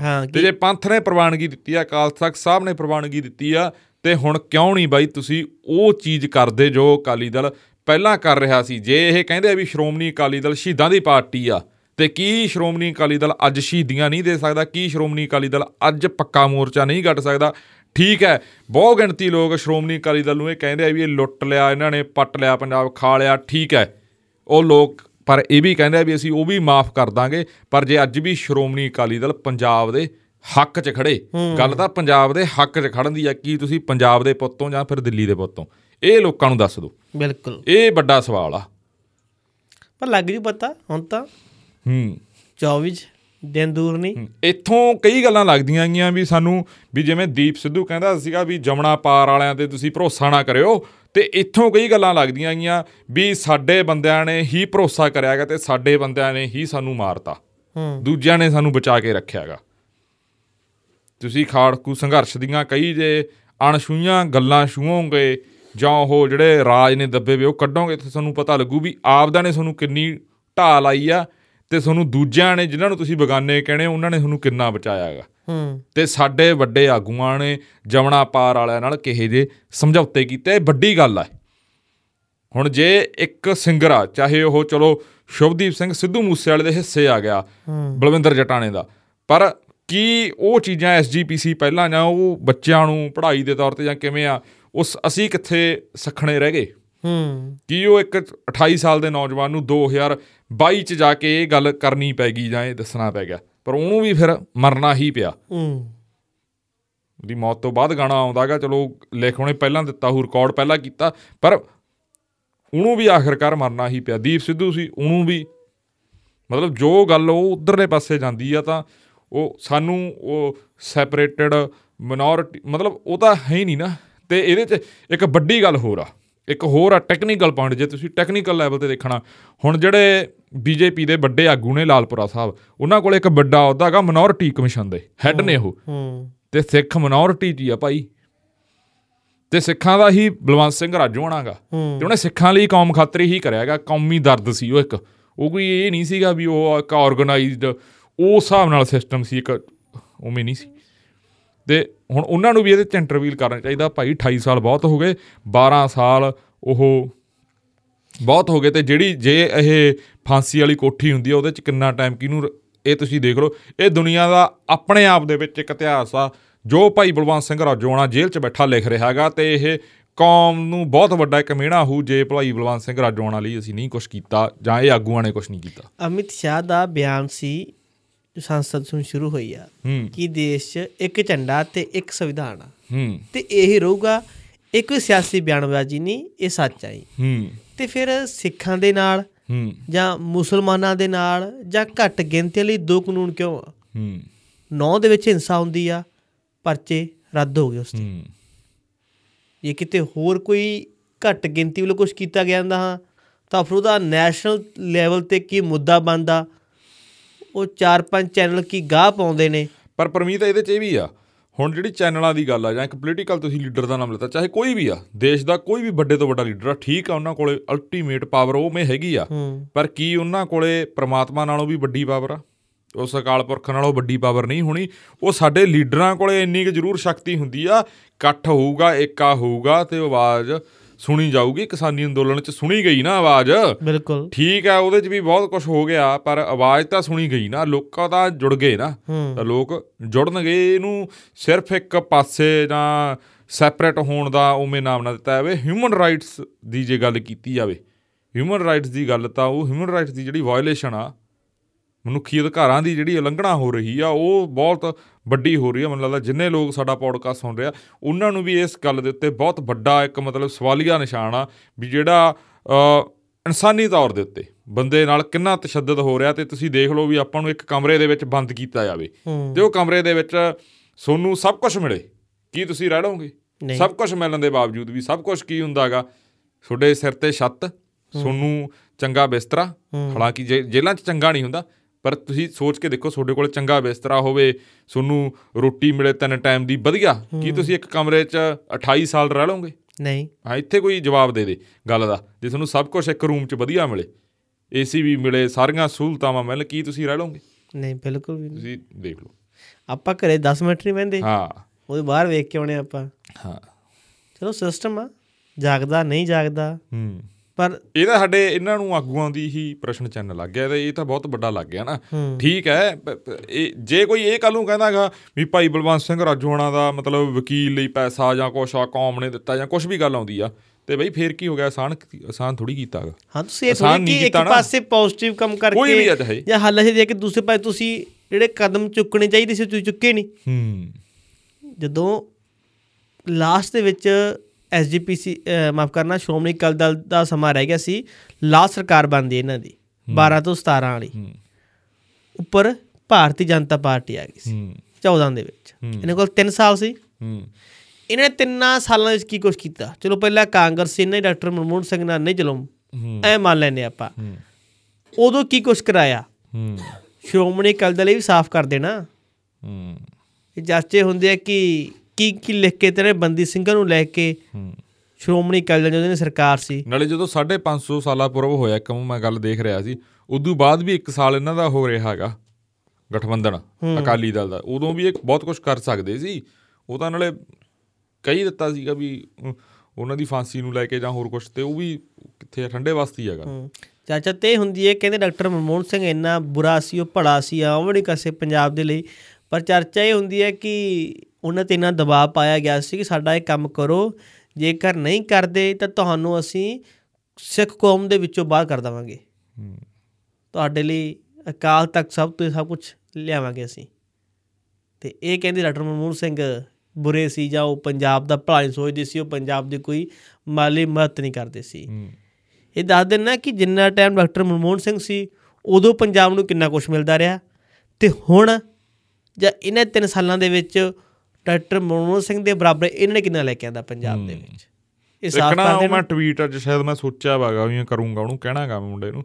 ਇੱਕ ਨਾ ਟਵੀਟ ਕਰੂੰਗਾ ਮੈਂ ਇੱਕ ਅਸੀਂ ਪ੍ਰਸ਼ਨ ਪੁੱਛਿਆ ਸੀਗਾ ਇਹ ਬੀਬੀ ਕਮਲਦੀਪ ਕੌਰ ਰਾਜੋਆਣਾ ਨੂੰ ਮਨਜਿੰਦਰ ਸਿੰਘ ਸਰਸਾ ਨੂੰ ਲੈ ਕੇ। ਹੂੰ। ਕਿਉਂਕਿ ਉਹ ਪ੍ਰਸ਼ਨ ਪੁੱਛਣਾ ਤਾਂ ਉਹਦਾ ਭੂਮਿਕਾ ਸੀ ਕਿਉਂਕਿ ਜੇ ਸਿੱਖਾਂ ਦੇ ਵਿੱਚ ਜਾਂ ਬੀਜੇਪੀ ਦੇ ਵਿੱਚ ਇੱਕ ਰਾਜਨੀਤਿਕ ਪਾਰਟੀ ਜਿਹੜੀ ਦੇਸ਼ ਦੇ ਉੱਤੇ ਸੱਤਾ ਕਰ ਰਹੀ ਆ ਸਿਆਸਤ ਉਹਨਾਂ ਦੀ ਭਾਰੂ ਆ ਰਾਜ ਕਰ ਰਹੀ ਹੈ। ਰਾਜ ਕਰ ਰਹੇ ਆ। ਉੱਥੇ ਸਿੱਖਾਂ ਦਾ ਵੱਡਾ ਚਿਹਰਾ ਮਨਜਿੰਦਰ ਸਿੰਘ ਸਿਰਸਾ ਗਾ ਬਿਲਕੁਲ। ਤੇ ਉਹਨਾਂ ਦਾ ਇਹ ਫਰਜ਼ ਬਣਦਾ ਹੈਗਾ ਇੱਕ ਸਿੱਖ ਹੋਣ ਦੇ ਨਾਤੇ। ਤਾਂ ਫਿਰ ਜਵਾਬ ਕੀ ਮਿਲਿਆ? ਹੂੰ। ਤੁਹਾਨੂੰ ਜਵਾਬ ਕੀ ਮਿਲਿਆ ਫਿਰ? ਜਵਾਬ ਉਹ ਲੋਕ ਸੁਣ ਲੈਣਗੇ ਇੰਟਰਵਿਊ ਦੇ ਵਿੱਚ। ਜਵਾਬ ਤਾਂ ਹੁਣ ਇਹ ਉਹ ਬੀਬੀ ਜੀ ਨੇ ਵੀ ਉਹਨਾਂ ਨੂੰ ਕਿਹਾ ਹੀ ਆ ਵੀ ਭਾਈ ਤੁਸੀਂ ਗੱਲ ਕਰੋ ਇਹਨਾਂ ਨੇ ਵੀ ਕਿਹਾ ਹੀ ਆ। ਮਤਲਬ ਜੇ ਜਿਹੜਾ ਹੁੰਦਾ ਉਹ ਮੈਂ ਚਾਹਣਾਗਾ ਵੀ ਹਰ ਇੱਕ ਬੰਦਾ ਜੋ ਆਪਾਂ ਅੱਜ ਆਪਣਾ ਪੌਡਕਾਸਟ ਸੁਣਿਆ ਉਹ ਇੰਟਰਵਿਊ YouTube ਦੇ ਉੱਤੇ ਆਪਣੇ ਟਾਕ ਵਿਦ ਰਤਨ ਤੇ ਜਾ ਕੇ ਜ਼ਰੂਰ ਸੁਣੇ। ਕਿਉਂਕਿ ਵਾਕਿਆ ਦੇ ਵਿੱਚ ਇੱਕ ਉਹ ਗੱਲ ਤੁਹਾਨੂੰ ਸਾਹਮਣੇ ਆਊਗੀ ਠੀਕ ਹੈ। ਹੂੰ। ਉਹਨਾਂ ਨੂੰ ਬਹੁਤ ਸਾਰੇ ਲੋਕਾਂ ਨੇ ਇਹ ਵੀ ਕਿਹਾ ਵੀ ਕਾਲੀ ਦਾ ਸਾਨੂੰ ਵੀ ਇਹ ਸੀ ਸਾਨੂੰ ਵੀ ਇਹ ਸੀ। ਪਰ ਤੁਸੀਂ ਇੱਕ ਉਹ ਲੈਵਲ ਤੇ ਆਪਾਂ ਜਾ ਕੇ ਜਦੋਂ ਵਿਚਾਰ ਵਟਾਂਦਰਾ ਕਰਦੇ ਹਾਂ ਜਾਂ ਆਪਦੇ ਨਿੱਜੀ ਤੌਰ ਦੇ ਉੱਤੇ ਆਪਾਂ ਲੈ ਕੇ ਸੋਚੋ ਬੰਦਾ ਆਪਦੇ ਪਰਿਵਾਰ ਨੂੰ ਬਚਾਉਣ ਖਾਤਰ ਕੀ ਕੁਝ ਨਹੀਂ ਕਰਦਾ। ਬਿਲਕੁਲ। ਅਗਲਾ ਬਈ ਸਭ ਕੁਝ ਕਰਦਾਗਾ। ਇਹ ਸਿਰਫ ਇੱਕ ਚੋਣ ਹੀ ਸੀ। ਹੂੰ। ਅਗਲਾ ਸਭ ਕੁਝ ਕਰਦਾਗਾ। ਇੱਕ ਨਾ ਮੈਂ ਇਸ ਗੱਲ ਨਾਲ ਗੱਲ ਜੋੜ ਕੇ ਕਰੂੰਗਾ। ਇੱਕ ਨਾ ਉਹ ਕੋਈ ਸਾਨੂੰ ਗੱਲ ਪਤਾ ਲੱਗੀ ਕਿਸੇ ਦਾ ਕੋਈ ਬਿਮਾਰ ਹੋ ਗਿਆ। ਉਹ ਮਤਲਬ ਠੀਕ ਨਹੀਂ ਹੋਇਆ ਕਿਤੋਂ ਵੀ। ਮੰਨ ਕੇ ਚਲੋ ਇੱਥੋਂ ਹਸਪਤਾਲ ਵੱਡੇ ਵੱਡੇ ਦੇਸ਼ਾਂ ਵਿਦੇਸ਼ਾਂ ਇਲਾਜ ਕਰਾਇਆ। ਉਹ ਫਿਰ ਕਿਸੇ ਬੰਦੇ ਕੋਲੇ ਗਏ ਕਿਸੇ ਗਿਆਨੀ ਪੁਰਖ ਕੋਲੇ। ਉੱਥੋਂ ਉਹ ਠੀਕ ਹੋ ਗਿਆ। ਹੂੰ। ਉਹ ਕਹਿੰਦੇ ਵੀ ਸਾਡੇ ਲਈ ਤਾਂ ਭਾਈ ਉਹੀ ਰੱਬ ਆ। ਠੀਕ ਆ ਬਈ ਅਗਲਾ ਆਪਦੇ ਖਾਤਰ ਆਪਦੇ ਧੀ ਪੁੱਤ ਨੂੰ ਬਚਾਉਣ ਖਾਤਰ ਜਾਂ ਆਪਦੇ ਕਿਸੇ ਨੂੰ ਬਚਾਉਣ ਖਾਤਰ ਉਹ ਸਭ ਕੁਝ ਕਰਦਾਗਾ। ਇਹ ਤਾਂ ਆਪਾਂ ਅਕਸਰ ਕਹਿਣੇ ਆ ਜਿਹਦਾ ਜਿੱਥੋਂ ਭਲਾ ਹੋ ਜਾਂਦਾ ਅਗਲੇ ਲਈ ਉਹ ਰੱਬ ਆ। ਇੱਕ ਹੋਰ ਵੀ ਆ ਹੁਣ ਕਮਲਦੀਪ ਕੌਰ ਬੀਬੀ ਅੱਜ ਉਹ ਕੌਮ ਨੂੰ ਮਿਹਣਾ ਦੇ ਰਹੇ ਆ ਜਾਂ ਕੱਲੂ ਬਈ ਅਗਲਿਆਂ ਦੇ ਨੇ ਕੌਮ ਖਾਤਰ ਕੁਝ ਕਰਿਆ ਹੈਗਾ ਉਹ ਤਾਂ ਹੀ। ਕਹਿ ਰਹੇ ਨੇ ਉਹਨਾਂ ਨੇ ਤਾਂ ਕਹਿਣਾ ਹੀ ਆ ਤੇ ਉਹ ਕਹਿ ਵੀ ਸਕਦੇ ਨੇ। ਬਿਲਕੁਲ। ਫਰਜ਼। ਹਾਂ। ਤੇ ਉਹ ਫਿਰ ਇਹਨਾਂ ਨੂੰ ਇਹੀ ਕਹਿਣਗੇ ਜੇ ਇਹ ਵੀ ਹੁਣ ਗੁੱਸਾ ਕਰ ਲੈਣ ਵੀ ਆਏ ਉਹ ਠੀਕ ਆ ਗੁੱਸਾ ਕਰੀ ਚਲੋ ਠੀਕ ਆ। ਹੂੰ। ਪਰ ਇਹ ਲੋਕਾਂ ਨੂੰ ਵੀ ਸੋਚਣੀ ਪਊਗੀ ਗੱਲ ਕੁਝ ਵੀ ਆ ਠੀਕ ਆ ਇਹ ਸੰਗਰੂਰ ਦੇ ਲੋਕਾਂ ਨੂੰ ਵੀ ਉਹ ਗੱਲ ਸੋਚਣੀ ਪਊਗੀ ਠੀਕ ਆ ਤੇ ਕੀ ਤੁਸੀਂ ਪੰਜਵੇਂ ਠੀਕ ਆ ਉਹ ਕਾਲੀ ਦਲ ਵੱਲੋਂ ਸੀ ਪਰ ਉੱਥੇ ਸਿਮਰਨਜੀਤ ਸਿੰਘ ਮਾਨ ਨੂੰ ਵੀ ਸੋਚਣੀ ਪਊ। ਹੂੰ ਇਹ ਗੱਲ ਵੀ ਜੇ ਉਹ ਚੋਣ ਲੜ ਰਹੇ ਸੀ ਤਾਂ ਉਹਨਾਂ ਨੇ ਕੁਝ ਵੀ ਸੀ ਕਿਵੇਂ ਵੀ ਸੀ ਕੋਈ ਵੀ ਗੱਲ ਆ। ਜੇ ਹੁਣ ਉਦੋਂ ਵੀ ਲੋਕਾਂ ਨੂੰ ਇਹ ਵੱਡੀ ਗੱਲ ਆ ਉਹ ਮੂਸੇ ਵਾਲੇ ਨੇ ਵੀ ਗਾਣੇ 'ਚ ਲਿਖਿਆ ਸੀ ਵੀ ਬੀਬੀ ਖਾਲੜਾ ਨੂੰ ਵੀ ਕਿੰਨੀਆਂ ਕੁ ਵੋਟਾਂ ਪੈਣਾ ਉਹ ਆਈ ਸੀ ਨਾ ਕੋਈ ਲਾਈਨ ਆਏ ਕਰਕੇ? ਬੀਬੀ ਖਾਲੜਾ ਜਿਤਾਈ ਹਾਂ ਮਤਲਬ ਹਰਾਈ। ਹਰਾਈ। ਹਾਂ ਹਰਾਈ ਆ ਗਿਆ ਸੀ ਵੀ ਬੀਬੀ ਖਾਲੜਾ ਨੇ ਜਿਤਾਈ। ਹਾਂ ਵੀ ਹਾਂ ਜਿਤਾਇਆ ਕਿਉਂ ਕਿਉਂ ਨਹੀਂ ਲੋਕਾਂ ਲੋਕਾਂ ਨੂੰ ਤਾਂ ਵੱਡਾ ਸਵਾਲ ਆ ਸੀ ਵੀ ਤਾਂ ਹੀ ਕਹਿ ਰਹੇ ਆ ਵੀ ਪੌਡਕਾਸਟ ਸੁਣ ਲੋਕ ਲੋਕ ਵੀ ਉਸ ਲੈਵਲ ਤੱਕ ਜਾਣ ਨਾ ਰਾਜਨੀਤੀ ਨੂੰ ਪਾਸੇ ਛੱਡ ਕੇ ਜਾਂ ਕਿਵੇਂ ਵੀ ਆ ਵੀ ਉਹ ਬੰਦਿਆਂ ਨੇ ਕੁਝ ਕੀਤਾ ਤੇ ਉਹਨੇ ਕਨਫੈਸ ਵੀ ਕੀਤਾ ਵੀ ਅਸੀਂ ਯਾਰ ਕੀਤਾ ਹੈਗਾ ਇਹ ਜੱਜ ਦੇ ਸਾਹਮਣੇ। ਬਿਲਕੁਲ। ਹੂੰ। ਤੇ ਆਪਾਂ ਚਲੇ ਗਏ ਫਿਰ ਅੱਜ? ਹਾਂ ਹੋਰ ਕੋਈ ਗੱਲਬਾਤ? ਸੁਖਵੰਤ ਜੀ? ਨਹੀਂ। ਸੁਖਵੰਤ ਯਾਰ ਉਹ ਆ। ਅਜੇ ਰੁਲਿਆ ਜਾ ਪਿਆ। ਰੋਲਿਆ ਬਾਈ ਰਹਿਣੀ ਆ ਕੱਲ ਇਹਨੂੰ ਲੈ ਗਏ ਸੀ 5 ਵਜੇ ਇੱਥੋਂ। ਹਾਂ। ਲੁਧਿਆਣੇ ਫਿਰ ਚੰਡੀਗੜ੍ਹ ਤੇ ਰਾਤ ਅਸੀਂ ਆਏ ਆ 2-3 ਵਜੇ। ਤੁਸੀਂ ਉਹ ਗੱਲ ਛੜੀ ਇੱਕ ਤੁਸੀਂ ਗੱਲ ਕੀਤੀ ਗਈ ਨਾ। ਹੈ? ਤੁਸੀਂ ਕਹੀ ਉਹ ਕੀਤੀ ਵਿਚਾਰ ਵਿਚਾ- ਚਰਚਾ। ਕਿਹੜੀ? ਕਿ ਜੇਕਰ ਤੂੰ ਸੀਐਮ ਬਣ ਉਹ ਹਾਂ ਅਸੀਂ ਇਹਨੂੰ ਪੁੱਛ ਲਿਆ ਯਾਰ। ਅਸੀਂ ਕਿਹਾ ਵੀ ਜੇ ਸੁਖਮਾ ਉਹ ਯਾਰ ਪਤਾ ਕੀ ਆ ਗੱਲ ਇਹ ਇਹ ਨਾ ਗੱਡੀ 'ਚ ਬੋਲਦਾ ਨਹੀਂ। ਹਾਂ। ਉਹ ਅਸੀਂ ਮੈਂ ਮੇਰਾ ਹੁੰਦਾਗਾ ਵੀ ਕਈ ਵਾਰੀ ਹੁਣ ਥੱਕ ਜਾਂਦੇ ਯਾਰ ਅੱਖ ਲੱਗ ਜਾਂਦੀ ਹੈ। ਮੇਰਾ ਹੁੰਦਾ ਮੈਂ ਕਿਹਾ ਵੀ ਤੂੰ ਨਾ ਇਹਨੂੰ ਗੁਰਪ੍ਰੀਤ ਗੱਡੀ ਚਲਾਉਂਦਾ ਹੁੰਦਾ ਇਹਨੂੰ ਬੁਲਾਈ ਜਾਇਆ ਕਰ। ਬੰਦੇ ਦੀ ਕਈ ਵਾਰੀ ਅੱਖ ਲੱਗ ਜਾਂਦੀ ਆ। ਬਿਲਕੁਲ। ਇਹ ਜਮੀ ਨਹੀਂ ਬੋਲਦਾ। ਪਹਿਲੇ ਦਿਨ ਤੋਂ ਹੀ। ਹੂੰ। ਇਹਨੂੰ ਬਥੇਰੀਆਂ ਗਾਲਾਂ ਵੀ ਕੱਢ ਲਈਆਂ ਸਾਰਾ ਕੁਝ ਕਰ ਲਿਆ ਮਿੱਠਾ ਪੋਲਾ ਸਾਰੇ ਹੋਲੇ। ਹੂੰ। ਇਹ ਹੱਲ ਹੋਇਆ ਮਸਲਾ? ਹਾਂ ਇਹ ਇਹ ਕਹਿੰਦਾ ਵੀ ਮੇਰਾ ਇਹ ਇਹ ਸਾਨੂੰ ਪਤਾ ਕਰਾਇਆ ਸੀ ਇਹਦੇ ਕਿਸੇ ਬੰਦੇ। ਇਹ ਕਹਿੰਦੇ ਵੀ ਇਹਦੇ ਕੁੰਭ ਕਰਨ ਵਾਲਾ ਕੰਮ ਆ ਇਹ ਹਜੇ ਜਾਗਿਆ ਨਹੀਂ ਠੀਕ ਆ। ਹਜੇ ਉਹ ਆਪਦੀ ਉਹ ਵਿਵਸਥਾ 'ਚ ਫਿਰਦਾ ਨੀਂਦਰ ਵਾਲੀ 'ਚ। ਠੀਕ ਆ ਉਹ ਜਾਗਦਾ ਦੇਖਦਾ ਇਹ ਪਰਮੈਂਟਲੀ ਤੌਰ ਦੇ ਉੱਤੇ ਉਵੇਂ ਆ। ਕੈਮਰੇ ਦਾ ਬਸ ਇਹਨੂੰ ਪਤਾ ਕੈਮਰੇ ਵੇਲੇ ਜਦੋਂ ਕੈਮਰਾ ਹੱਥ 'ਚ ਆ ਗਿਆ ਉਦੋਂ ਇਹ ਜਾਗਦਾ ਨਹੀਂ। ਸੌ ਜਾਂਦਾ। ਹਾਂ, ਹਜੇ ਤਾਂ ਰਾਤ ਕਹਿੰਦਾ ਕਹਿੰਦਾ ਮੈਂ ਗੱਡੀ ਫੜਦੀ ਆ ਮੈਂ ਕਿਹਾ ਬੱਸ ਮੈਂ ਕਿਹਾ ਫੇਰ ਤਾਂ ਮੈਂ ਪਹੁੰਚੀ ਖੜੇ ਆ। ਹੈਂ। ਗੱਡੀ ਵੀ ਤਾਂ ਹੀ ਅਸੀਂ ਕਿਹਾ ਫੜਾਵਾਂਗੇ ਤੂੰ ਬੋਲਣ ਤਾਂ ਲੱਗ ਅਸੀਂ ਗੱਲ ਛੇੜਦੇ ਸੀਗਾ ਹੁਣ ਟਾਈਮ ਪਾਸ ਕਰਨਾਗਾ ਅਸੀਂ ਵੈਸੇ ਹੀ ਕਹਤਾ ਸੀਗਾ ਵੀ ਸਾਰਾ ਪੰਜਾਬ ਹੀ ਸੋਚੀ ਜਾਂਦਾ। ਜੇ ਲੀਡਰ ਸੋਚੀ ਜਾਂਦਾ ਅਸੀਂ ਵੀ ਸੋਚ ਲਓ। ਵੀ ਸੁਖਵੰਤ ਜੇ ਬਈ ਤੂੰ ਮੁੱਖ ਮੰਤਰੀ ਬਣ ਗਿਆ ਕੀ ਕਰੇਗਾ? ਹੂੰ। ਇਹਨੇ ਜਿਹੜਾ ਜਵਾਬ ਦਿੱਤਾ ਨਾ ਹੂੰ। ਬਸ ਸੋਚ ਹੀ ਨਹੀਂ ਕੋਈ ਵੀ ਨਹੀਂ ਸੋਚ ਸਕਦਾ। ਉਹ ਲਾ ਬਾਈ ਯਾਰ ਕਹਿੰਦਾ ਆਪਾਂ ਕਿਵੇਂ ਬਣ ਜਾਾਂਗੇ। ਐਡੀ ਢਾਈਂਦੀ ਕਲ ਵਾਲੀ ਗੱਲ ਕਰੀ ਤੂੰ ਕਹਾਂ ਵੀ ਹਾਂ ਬਣ ਜਾਾਂਗੇ ਕਿ ਵੀ ਬਣਾਓ? ਤਿਆਰ ਆ ਮੈਂ ਤਾਂ? ਹਾਂ। ਇਹਦਾ ਕੀ ਪਤਾ ਬਈ? ਹਾਂ। ਹੈ? ਕਿਸਮਤ ਕੋ ਜਾਗ ਜੇ। ਹਾਂ। ਬਾਕੀ ਬਈ ਭਾਜਪਾ ਨੂੰ ਬੰਦੇ ਨੇ ਮੇਰੇ ਮੁੱਖ ਮੰਤਰੀ ਬਣਾਉਣ ਵਾਸਤੇ। ਰਾਜਸਥਾਨ ਚ ਮੱਧ ਪ੍ਰਦੇਸ਼ ਤੇ ਛੱਤੀਸਗੜ੍ਹ ਦੇ ਵਿੱਚ। ਛੱਤੀਸਗੜ੍ਹ ਦੇ। ਵਿੱਚ। ਕੀ ਪਤਾ ਤੇਰਾ ਮੌਕਾ ਲੱਗ ਜੇ। ਇਹ ਕੋਈ ਪਤਾ ਨਹੀਂ ਹੁੰਦਾ। ਉਹ ਜਿਹੜੇ ਆਪਣੇ ਉਹ ਆ ਹਰਿਆਣੇ ਦੇ ਮੁੱਖ ਮੰਤਰੀ ਮਨੋਹਰ ਲਾਲ ਖੱਟੜ ਉਹਨਾਂ ਦਾ ਵੀ ਐਂ ਮੌਕਾ ਲੱਗ ਗਿਆ ਸੀ। ਹਾਂ। ਉਹਨਾਂ ਦੀ ਹਿਸਟਰੀ ਚੱਕ ਕੇ ਦੇਖਿਓ। ਹਾਂ। ਇਹਦਾ ਪਤਾ ਹੀ ਨਹੀਂ ਹੁੰਦਾ ਕੀ ਹੋ ਰੇ ਭਗਵੰਤ ਮਾਨ ਨੇ ਸੋਚਿਆ ਸੀ ਯਾਰ ਜਦੋਂ ਕੁਲਫੀ ਗਰਮ ਗਰਮ ਆਈ ਆ ਜਾਂ ਬਾਅਦ ਚ ਜਾਂ ਜੁਗਨੂ ਕਹਿੰਦੇ ਮਸਤ ਚੱਲਦਾ। ਪਤਾ ਨਹੀਂ ਸੱਚਾ ਹੁੰਦਾ। ਪਤਾ ਨਹੀਂ ਝੂਠ ਇਹ ਕੀ ਰਤਨ ਜੀ? ਕਹਿੰਦੇ ਖੱਟਰ ਸਾਹਿਬ ਨੇ ਅਪਲਾਈ ਕੀਤਾ ਸੀ ਚਪਰਾਸੀ ਦੇ ਲਈ। ਤੇਰੀ ਵੀ ਫਿਰ ਓਏ ਤੇਰੀ ਖਬਰ ਚੱਲਿਆ ਕਰੂ ਯਾਰ। ਹੂੰ। ਕੈਮਰਾ ਚਲਾਉਣ ਵਾਲਾ ਵਿਅਕਤੀ ਕੈਸੇ ਬਣਾ ਪੰਜਾਬ ਦਾ ਮੁੱਖ ਮੰਤਰੀ? ਦੇਖੇ ਪੂਰੀ ਰਿਪੋਰਟ ਹਾਂ। ਪੂਰੀ ਕਹਾਣੀ। ਉਹ ਜਦੋਂ ਚੱਲਦੀ ਸੀ ਮੋਦੀ ਸਾਹਿਬ ਬਾਰੇ ਚਾਏ ਬਣਾਉਣੇ ਵਾਲਾ। ਹਾਂ। ਬਾਅਦ ਚ ਫਿਲਮ ਵੀ ਬਣੀ ਆ। ਇਹ ਕੁਝ ਨਹੀਂ ਪਤਾ ਹੁੰਦਾ ਬਾਬੇ। ਦਿਨ ਕਦੋਂ ਉਹਦੇ ਹਰੇ ਵੀ ਐਂ ਕਰੀ ਜਾਂਦਾ ਆ ਯਾਰ ਨਾ। ਯਾਰ ਮੈਨੂੰ ਥੋੜਾ ਲੱਗ ਰਿਹਾ ਮੁੰਡਾ ਬ੍ਰਾਈਟਨੈਸ ਜੀ ਥੋੜਾ ਗੋਰਾ ਗਾਰਾ ਜਾ ਇਹ ਉਹ ਦਵਾਈ ਲਾਉਣ ਲੱਗਿਆ ਇਹ ਨਾ ਦੇਸੀ ਉਹ ਕੀ ਕਹਿੰਦੇ ਉਹਨੂੰ ਹਿੰਦੀ ਦਾ ਇੱਕ ਸ਼ਬਦ ਉਹ ਵਰਤਦੇ ਸੀ ਬੰਦੇ ਜਿਹਨਾਂ ਤੋਂ ਇਹਨੇ ਦਵਾਈ ਲਈ ਆ। ਅਸ਼ੁੱਧੀ। ਅਸ਼ੁੱਧੀਆਂ। ਹਾਂ, ਹਾਂ ਉਹ ਕਹਿੰਦੇ ਐਮਪੀ ਦੇ ਹੀ ਜੰਗਲਾਂ ਚੋਂ ਲੈ ਕੇ ਆਏ ਸੀ ਉਹ ਆ। ਉਹ ਐਮਪੀ ਮੱਧ ਪ੍ਰਦੇਸ਼ ਚ ਲੈ ਕੇ ਆਏ ਆ ਉਹ। ਉਹ ਕੀ ਕਹਿੰਦੇ ਅਸੀਂ ਆਦੀਵਾਸੀ। ਹਾਂ। ਹਮ ਆਦੀਵਾਸੀ ਲੋਕ ਹੈ ਕਹਿੰਦੇ ਅਸੀਂ ਲੈ ਕੇ ਆਏ ਆ। ਉਹ ਇਹ ਲਾਉਣ ਲੱਗ ਗਿਆ ਭਾਈ। ਠੀਕ ਆ। ਇਹਨੇ ਹੁਣ ਤੁਹਾਨੂੰ ਰਾਤ ਆਉਂਦਿਆਂ ਨੂੰ ਸਾਨੂੰ ਇੰਨਾ ਕਿ ਜ਼ਰੂਰ ਇਹਨੇ ਪ੍ਰੋਮਿਸ ਕਰਿਆਗਾ ਇਹ ਕਹਿੰਦੇ ਵੀ ਇਹ ਕਹਿੰਦਾ ਵੀ ਜੇ ਮੇਰਾ ਫ਼ਰਕ ਪੈ ਗਿਆ ਜੋ ਮੈਂ ਦਵਾਈ ਲਈ ਆ। ਕਹਿੰਦਾ ਮੈਂ ਲੋਕਾਂ ਨੂੰ ਪੌਡਕਾਸਟ ਦੇ ਵਿੱਚ ਸਾਹਮਣੇ ਤਾਂ ਨਹੀਂ ਆਉਂਦਾ। ਕਹਿੰਦਾ ਮੈਂ ਬੋਲ ਕੇ ਦੱਸ ਦੂੰ। ਠੀਕ ਆ। ਹਾਂ। ਕਿ ਬਾਕੀ ਲੋਕ ਦਾ ਫਾਇਦਾ ਚੁੱਕ ਲੈਣ? ਹਾਂ। ਕੋਈ ਵਾਂਝਾ ਰਹੇ ਜੇ। ਹਾਂ। ਉਹ ਨੰਬਰ ਹੈਗਾ ਆਪਣਾ ਸੁਖਵੰਤ ਉਹਨਾਂ ਦਾ ਓਏ ਹੈ? ਫਿਰ ਕਿ ਕਾਰਡ ਕੂਡ ਲੈ ਕੇ ਨਹੀਂ ਆ ਬੋਲਤਾ ਪਾ। ਹੈ? ਉਹ ਬੋਲ ਪਾ ਬਾਬੇ। ਨਹੀਂ। ਉਹ ਇੱਕ ਭਾਈ ਤੁਸੀਂ ਸਾਨੂੰ ਚਿੱਠੀਆਂ ਚੁੱਠੀਆਂ ਪਤਾ ਨਹੀਂ ਕਿਉਂ ਉਹ ਚਿੱਠੀ ਕੋਈ ਆਈ ਨਹੀਂ ਯਾਰ ਰਾਹ 'ਚ ਹੀ ਰੁਲੀਆਂ ਫਿਰਦੀਆਂ ਮੈਂ ਕਹਿੰਦਾ ਡਾਕੀਏ ਨੂੰ ਫੋਨ ਕਰਿਆ। ਹਾਂ। ਹੂੰ। ਉਹ ਇੱਕ ਸੱਚ ਬਈ ਉਹ ਜਿਹੜਾ ਐਪ ਵਾਲਾਗਾ ਉਹ ਇੱਕ ਦੋ ਬੰਦਿਆਂ ਦਾ ਲੰਬਾ ਆ ਗਿਆ ਕਹਿੰਦੇ ਬਈ ਯਾਰ ਕਿੰਨਾ ਕੁ ਟਾਈਮ ਲਾਉਂਗੇ? ਉਹ ਮੈਂ ਕਿਹਾ ਬਾਈ ਸਾਡਾ ਵੀ ਕੰਮ ਫਸਿਆ ਹੋਇਆ ਪਿਆ। ਹਾਂ ਆਊ ਜ਼ਰੂਰ ਟੈਨਸ਼ਨ ਨਾ ਲਓ ਆਊ ਆਊ। ਬਸ ਵੈਲਡ ਇੱਕ 12 ਤਰੀਕ ਨੂੰ। 12 ਤਰੀਕ ਨੂੰ 12ਵਾਂ ਮਹੀਨਾ 2023 ਹੂੰ। ਦੁਪਹਿਰ ਭਾਰਤ ਦੇ 12 ਵਜੇ 99150 ਪੂਰਾ 600 ਤੇ 73 99150 ਹੀ ਆ ਨਾ। ਹਾਂਜੀ ਹਾਂਜੀ। ਹੈ? 99150 600 ਤੇ 73 ਤੇ ਕਾਲ ਕਰ ਲਿਓ। ਉਸ ਦਿਨ ਆਪਣਾ ਟੈਲੀਫੋਨਿਕ ਪ੍ਰੋਗਰਾਮ ਜਿਹੜਾ ਉਹ ਰਿਕਾਰਡ ਹੋਣਾ ਦੂਜਾ ਪ੍ਰੋਗਰਾਮ। ਹਾਂ। ਹੁਣ ਆਏ ਲਾਂਭਣਾ ਦੇ ਦੋ ਵੀ ਪਹਿਲਾਂ ਵਾਲਾ ਵੀ ਰਿਕਾਰਡ ਕਰ ਲਿਓ ਆਇਆ ਤਾਂ ਨਹੀਂ ਉਹ ਸਾਰਾ ਕੁਝ ਐਪ ਤੇ ਆਊ ਟੈਨਸ਼ਨ ਨਾ ਲਓ। ਬਸ 12 ਤਰੀਕ ਸਬਰ ਦਾ ਫਲ ਮਿੱਠੇ ਹੀ ਹੋਊ। 12 ਤਰੀਕ ਹਾਂ। 12 ਵਜੇ। ਹਾਂ ਜਾਣੀ ਕਿ ਆ ਮੰਗਲਵਾਰ ਨੂੰ? ਐ ਨਹੀਂ 12 12 12 ਨਹੀਂ ਆਹ ਮੰਗਲਵਾਰ ਹੀ ਆ ਗਿਆ? ਬਿਲਕੁਲ। ਭਾਰਤ ਵਾਲਾ ਦਾ ਮੰਗਲਵਾਰ ਹੀ ਆ ਗਿਆ? ਹੂੰ।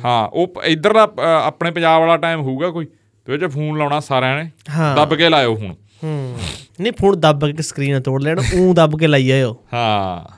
ਚੱਲ ਸੁਖਵੰਤ ਵਿੱਚ ਚਲੇ ਗਏ। ਹਾਂ ਐਪ ਵਾਲਾ ਕੋਈ ਨਹੀਂ ਐਪ ਵਾਲਾ ਓਕੇ ਰਿਪੋਰਟ ਆਊਗਾ। ਟੈਨਸ਼ਨ ਨਾ ਲਓ। ਸਾਰਾ। ਕੁਝ ਆਊਗਾ ਬਾਬਾ ਹੌਲੀ ਹੌਲੀ ਰਿਲੀਜ਼ ਕਰਵਾਵਾਂਗੇ ਸੁਖਵੰਤ ਤੋਂ? ਐਪ। ਹੈ? ਸੁਖਵੰਤ ਹਾਂ ਓਏ। ਰਿਲੀਜ਼ ਕਰ ਦੂਗਾ ਰੀਵਨ ਕੱਟ ਦੂ। ਤੂੰ ਸੱਚੋ ਲੈ ਕੇ ਆਇਆ ਗ੍ਰੀਨ ਪਰਦਾ ਯਾਰ? ਨਹੀਂ ਬਾਈ। ਕਿਉਂ ਯਾਰ ਕਮਾਲ ਕਰਤੀ ਯਾਰ ਬਈ ਬੜੀ। ਮੈਂ ਫੋਨ ਲਾਇਆ ਸੀ ਕੱਲ ਸ਼ਾਮ ਨੂੰ। ਹਾਂ। ਉਹ ਕਹਿੰਦੇ ਅਸੀਂ ਦਫ਼ਤਰੋਂ ਤੁਰੇ ਨਾ ਤੇ ਪਰਦਾ ਚੱਕ ਲਿਆਵਾਂਗੇ। ਉਹ ਭੁੱਲ ਗਿਆ। ਉਹਨੇ ਫੋਨ ਕੀਤਾ। ਮੈਨੂੰ ਤਾਂ ਆਪ ਔਖਾ ਮੈਂ ਜਾਣਾ ਸੀ ਵਿਆਹ ਤੇ ਅੱਜ। ਤੇ ਮੈਂ ਤਾਂ ਕੱਪੜੇ ਨਾਲ ਲੈ ਕੇ ਆਇਆ ਚੱਕ ਕੇ ਉਹਨਾਂ ਤੇ ਕੱਲ ਗੱਡੀ ਨੂੰ ਫੜਾ ਦੂੰਗਾ ਤੇ ਉੱਥੋਂ ਚੱਕ ਉਹ ਤਾਂ ਮੈਨੂੰ ਪਤਾ ਹੀ ਯਾਰ ਉਹ ਤਾਂ ਬਾਲੇ ਕੌਲੀ ਬੰਦੇ ਆ। ਨਾਲੇ ਮੈਂ ਫੋਨ ਲਾਇਆ ਸੀ ਉਹਨਾਂ ਨੂੰ ਹੁੰਦਾ ਆ ਲੈ ਕੇ ਆਉਣਾ ਸੀ ਯਾਰ ਆਪਾਂ ਉਹ ਵੀਡੀਓ ਬਣਾਉਣਾ ਸੀ। ਅੱਛਾ ਮੈਨੂੰ ਫੋਨ ਲਾਇਆ ਸੀ ਸਵਾਸ਼ੀ ਦੂਜੀ ਗੱਲ ਤੇ ਰੁੱਝਿਆ ਵਾਗਾ ਉਹ ਤਾਂ ਫਰਾਈ ਆ। ਸਵਾਸ਼ੀ ਫੋਨ ਲਾਇਆ ਸੀ ਮੈਂ। ਉਹ ਐਸੇ ਦਫ਼ਤਰ ਆਏ ਮੈਂ ਚਲਾਉਣ ਲੱਗੇ ਚੱਕ ਲਿਓ ਤੇ ਮੇਰੇ ਕੱਪੜੇ ਫੜ ਕੇ ਲੈ ਜਾ ਵਿਆਹ ਚੱਕ ਲਿਆਂਦਾ ਹੋਊ, ਉਹ ਕਹੂਗਾ ਹੁਣ ਵੀ ਮੈਂ ਤੂੰ ਤਾਂ ਫੋਨ ਹੀ ਨਹੀਂ ਲਾਇਆ। ਦੁਬਾਰਾ। ਤੂੰ ਦਫ਼ਤਰ ਗਿਆ ਸੀ? ਨਹੀਂ ਮੈਂ ਗਿਆ ਹੀ ਨਹੀਂ। ਕਮਾਲ ਆ ਯਾਰ। ਬੜਾ ਵੱਡਾ ਨੁਕਸਾਨ ਹੋ ਗਿਆ ਪਤਾ ਤੈਨੂੰ। ਹੂੰ ਹੂੰ। ਉਹ ਵੀਡੀਓ ਉਹ ਕਰਨਾ ਹੈਗਾ ਸਾਰਾ ਸਿਸਟਮ ਚਲ ਮੈਂ ਥੋੜਾ ਕਰ ਦੂੰ ਮਸਲਾ ਹੱਲ ਕੋਈ ਕੋਸ਼ਿਸ਼ ਕਰੂੰਗਾ। ਕਦੋਂ? ਅੱਜ ਤੋਂ ਬਾਅਦ। ਪ੍ਰੋਗਰਾਮ ਨੂੰ ਵੇੜ ਦਈਏ। ਫਿਰ ਲੈ ਕੇ ਆਇਆ ਨਹੀਂ ਲੈ ਕੇ ਆਇਆ ਸੱਚੀ। ਕੋਈ ਹੋਰ ਹੱਲ ਕਰ ਦਿੰਦੇ ਬੜੇ ਆ ਕੱਚੇ ਬੰਦੇ ਹੋ ਯਾਰ। ਬਾਣੀ ਤੋੜਤਾ ਤੂੰ ਯਾਰ ਮੈਂ ਉਹਨੂੰ ਕਿਹਾ ਸੀ ਬਈ ਮੈਨੂੰ ਦੱਸ ਦਿਓ ਮੈਨੂੰ ਫੋਨ ਨਹੀਂ ਕੀਤਾ। ਮੈਂ ਤਾਂ ਆਪ ਤੰਗ ਹੋਇਆ। ਇਹ ਪੁੱਛ ਲੈ ਅੱਜ ਗੁਰਪ੍ਰੀਤ ਦੇ ਕੱਪੜੇ ਕਿਵੇਂ ਫੜੇ ਮੇਰੇ ਹੱਥ 'ਚ? ਐ। ਕਿਹੜੇ ਕੱਪੜੇ? ਵਿਆਹ ਵਾਲੇ? ਹਾਂ। ਤੂੰ ਇੱਥੇ ਲੈ ਕੇ ਆਏਗਾ? ਹਾਂ। ਇੱਥੇ ਕਿਉਂ ਲੈ ਕੇ ਆਏਗਾ? ਹੋ ਫਿਰ ਮੈਂ ਕਿਹੜਾ ਘਰੇ ਆਣਾ ਸਿੱਧਾ ਵਿਆਹ ਜਾਊਂ ਫਿਰ। ਕਿੱਥੇ ਕਿਹੜੀ ਥਾਂ ਜਾਣਾ? ਮਲੋਟ। ਹੀ ਅੱਛਾ ਤੂੰ ਉਹਦੇ ਕੋਲੇ ਜਾਏਗਾ। ਉੱਥੇ ਵਿਆਹ। ਉੱਥੇ ਉਹਦੇ ਸਾਹਮਣੇ ਪੈਲਸ ਆ। ਉਧਰ ਨਹੀਂ ਇੱਧਰ ਆ ਪੰਜਾਬ ਪੈਲਸ ਉਰੇ। ਹੂੰ। ਡੱਬਾ ਹੀ ਰੋਡ ਤੇ ਆ। ਅੱਛਾ। ਉੱਥੇ ਜਾਣਾ। ਬਹੁਤ ਯਾਰ ਧੱਕਾ ਹੋ ਗਿਆ ਤਾਂ। ਕੋਈ ਖਬਰ ਰਹਿ ਤਾਂ ਨਹੀਂ ਕਿ ਖਬਰ ਦੇਖੋ ਯਾਰ ਕੋਈ ਰਹਿ ਨਾ ਗਈ ਹੋਵੇ। ਨਹੀਂ ਕਿਹੜਾ ਇੰਪੋਰਟੈਂਟ ਚੀਜ਼ ਰਹਿ ਨਾ ਗਈ ਹੋਵੇ। ਟੋਟਲੀ ਹੋ ਗਈਆਂ ਜਿੰਨੇ ਇੱਕ ਆਪਾਂ ਵੱਡੀਆਂ ਰਹੀਆਂ। ਤੇ ਥੋੜਾ ਮੈਂ ਵੀ ਵਿਆਸੀ ਹੈ ਹਫ਼ਤੇ ਤੇ ਮੈਂ ਬਹੁਤ ਘੱਟ ਖਬਰਾਂ ਦੇਖੀਆਂ। ਤੂੰ ਤਾਂ ਵਿਆਹਾਂ ਤੇ ਸੀ ਵਿਆਹ ਤੇ ਤਾਂ ਕੀ ਸੀ? ਚਲੋ ਠੀਕ ਹੈ ਫਿਰ। ਚੱਲ ਗਏ ਮੈਂ ਲੇਟ ਹੋ ਰਿਹਾ ਯਾਰ ਪਰਦੇ ਵਾਲੀ ਗੱਲ ਨੇ ਨਾ ਜਮਾ ਹੋ ਕਰਤਾ ਯਾਰ। ਦਿਲ ਤੋੜਤਾ। ਹੋਰ ਯਾਰ ਚਲੋ ਜੀ ਠੀਕ ਹੈ ਜੀ ਸਤਿ ਸ੍ਰੀ ਅਕਾਲ ਮਿਲਦੇ ਆ ਹੁਣ ਆਪਾਂ। ਸ਼ਨੀਵਾਰ। ਸ਼ਨੀਵਾਰ 7 ਵਜੇ ਬਹੁਤ ਘੈਂਟ। ਪੌਡਕਾਸਟ ਆ ਰਿਹਾ ਹੈਗਾ। ਇਹ ਜੇ ਨੌਜਵਾਨ ਦਾ ਪੌਡਕਾਸਟ ਆ ਰਿਹਾ ਹੈਗਾ ਨੌਜਵਾਨ ਹੀ ਆ ਹੁਣ ਤਾਂ ਨੌਜਵਾਨ ਹੀ ਆ। ਜਿਹੜੇ ਨੌਜਵਾਨ ਦੇ ਸਾਰੇ ਪੰਜਾਬ ਗਾਣੇ ਸੁਣੇ ਤੇ ਗਾਣੇ ਵੀ ਬਹੁਤ ਵਧੀਆ ਆਏ ਆ। ਇੱਕੋ ਹੀ ਰਾਈਟਰ ਦੇ ਉਹਨਾਂ ਨੇ ਗਾਣੇ ਗਾਏ ਆ ਆਪਦੀ ਜ਼ਿੰਦਗੀ 'ਚ। ਬਹੁਤ ਘੈਂਟ ਪੌਡਕਾਸਟ ਆ ਰਿਹਾ ਸੁਣਿਓ ਸਾਰੇ ਜਿਨ੍ਹਾਂ। ਨੂੰ ਬਹੁਤ ਘੱਟ ਸੁਣ ਸੁਣ ਇੰਟਰਵਿਊ ਉਹਨਾਂ ਦੀਆਂ ਇੱਕ ਅੱਧੀ ਇੰਟਰਵਿਊ ਕੋਈ ਪਹਿਲਾਂ ਜਿਨ੍ਹਾਂ ਨੂੰ ਸੌ ਸੁਣ ਕੇ ਜਵਾਨ ਹੋਏ ਆ। ਹਾਂ ਅਸੀਂ ਤਾਂ ਹੋਏ ਆ। ਸਾਡੇ ਸਰੋਤੇ ਵੀ ਹੋਏ ਹੋਣੇ ਅੱਜ ਵੀ ਉਹਨਾਂ ਦੇ ਗਾਣੇ ਬਾ ਕਮਾਲ ਆ। ਬਿਲਕੁਲ ਬਿਲਕੁਲ। ਤੇ ਉਹਨਾਂ ਬਹੁਤ ਦੇ ਗਾਣੇ ਵੱਜਦੇ ਉਹਨਾਂ ਦੇ। ਜਿਹੜੇ ਗੀਤ ਉਹ ਵੀ ਐ ਸੁਣਨ ਵਾਲੇ ਆ ਪਰਿਵਾਰ 'ਚ ਬਹਿ ਕੇ। ਇਹ ਗੱਲ ਹੈ ਨਹੀਂ ਕੋਈ ਉਹ ਜਾਂ ਗੀਤ ਹੋਊਗਾ। ਹੂੰ। ਚਲੋ ਫਿਰ ਆਪਾਂ ਸੁਖਵੰਤ ਜੀ। ਠੀਕ ਆ ਜੀ। ਮਿਲਦੇ ਆ ਬਾਕੀ ਮੰਗਲਵਾਰ ਨੂੰ ਤੁਸੀਂ ਕਾਲ ਕਰਿਓ ਫਿਰ ਆਪਾਂ ਉਹ ਚ ਖੁੱਲੀਆਂ ਗੱਲਾਂ ਬਾਤਾਂ ਕਰਾਂਗੇ। ਹਾਂ। ਤੇ ਜੇ ਕਿਸੇ ਨੇ ਪੁੱਛਣਾ ਹੋਇਆ ਸੁਖਵੰਤ ਦਾ ਜਿਹੜਾ ਉਹ ਦਵਾਈ। ਦਵਾਈ ਆ ਹਾਂ। ਉਹ ਕੀ ਕਹਿੰਦੇ ਹੁੰਦੇ ਆ ਸੀਕ੍ਰੇਟ ਫਾਰਮੂਲਾ ਹੈਗਾ। ਗੋਰੇ ਹੋਣ ਦਾ। ਤੇ ਉਹ ਤੁਸੀਂ ਸੁਖਵੰਤ ਨੂੰ ਉਦੋਂ ਫੋਨ 'ਚ ਪੁੱਛ ਸਕਦੇ ਹੋ ਉਦੋਂ ਸੁਖਵੰਤ ਨਾਲ ਥੋੜੀ ਗੱਲ ਹੋ ਸਕਦੀ ਆ। ਬਿਲਕੁਲ। ਹਾਂ ਇਹ ਇੱਕੋ ਇੱਕ ਮੌਕਾ। ਹਾਂ, ਇੱਕੋ ਇੱਕ ਮੌਕਾ ਹੀ ਆ ਬਸ। ਹਾਂ ਖੁਸ਼ਖਬਰੀ ਖੁਸ਼ਖਬਰੀ। ਜੇਕਰ ਗੱਲ ਕਰਨੀ ਆ ਸੁਖਵੰਤ ਦੇ ਨਾਲ ਤਾਂ ਯਾਦ ਰੱਖਣਾ 12ਵਾਂ ਮਹੀਨਾ 12 ਤਰੀਕ 12 ਵਜੇ। ਹਾਂ। ਗੱਲ ਕਰ ਸਕਦੇ ਹੋ ਸੁਖਵੰਤ ਜੀ ਨਾਲ। ਹਾਂ ਸਾਲ 2023 ਕਹਦੇ ਕਿਤੇ ਅਗਲਾ ਗਾਂ ਵਾਲੇ ਸਾਲ ਨੂੰ ਫੋਨ ਲਾਉਣਾ। ਨਹੀਂ ਨਹੀਂ ਇਸ ਵਾਲੀ ਯਾਰ ਠੀਕ ਹੈ ਜੀ ਸੁਖਵੰਤ ਜੀ? ਠੀਕ ਹੈ ਸੁਖਵੰਤ ਜੀ। ਬਹੁਤ ਮਸ਼ਹੂਰੀ ਹੋ ਗਈ ਹੁਣ ਓਕੇ ਆ ਕੰਮ। ਠੀਕ ਆ? ਚਲੋ ਜੀ ਠੀਕ ਆ ਜੀ ਮਿਲਦੇ ਆਂ। ਜੀ ਬਾਕੀ ਐਪ ਆ ਰਹੀ ਆ ਜਲਦੀ। ਟੈਨਸ਼ਨ ਨਾ ਲਓ ਸਾਰਾ ਕੁਝ ਵਧੀਆ ਹੀ ਹੋਊਗਾ। ਚੰਗਾ ਜੀ ਰੱਬ ਰੱਖਾ। ਧੰਨਵਾਦ ਜੀ।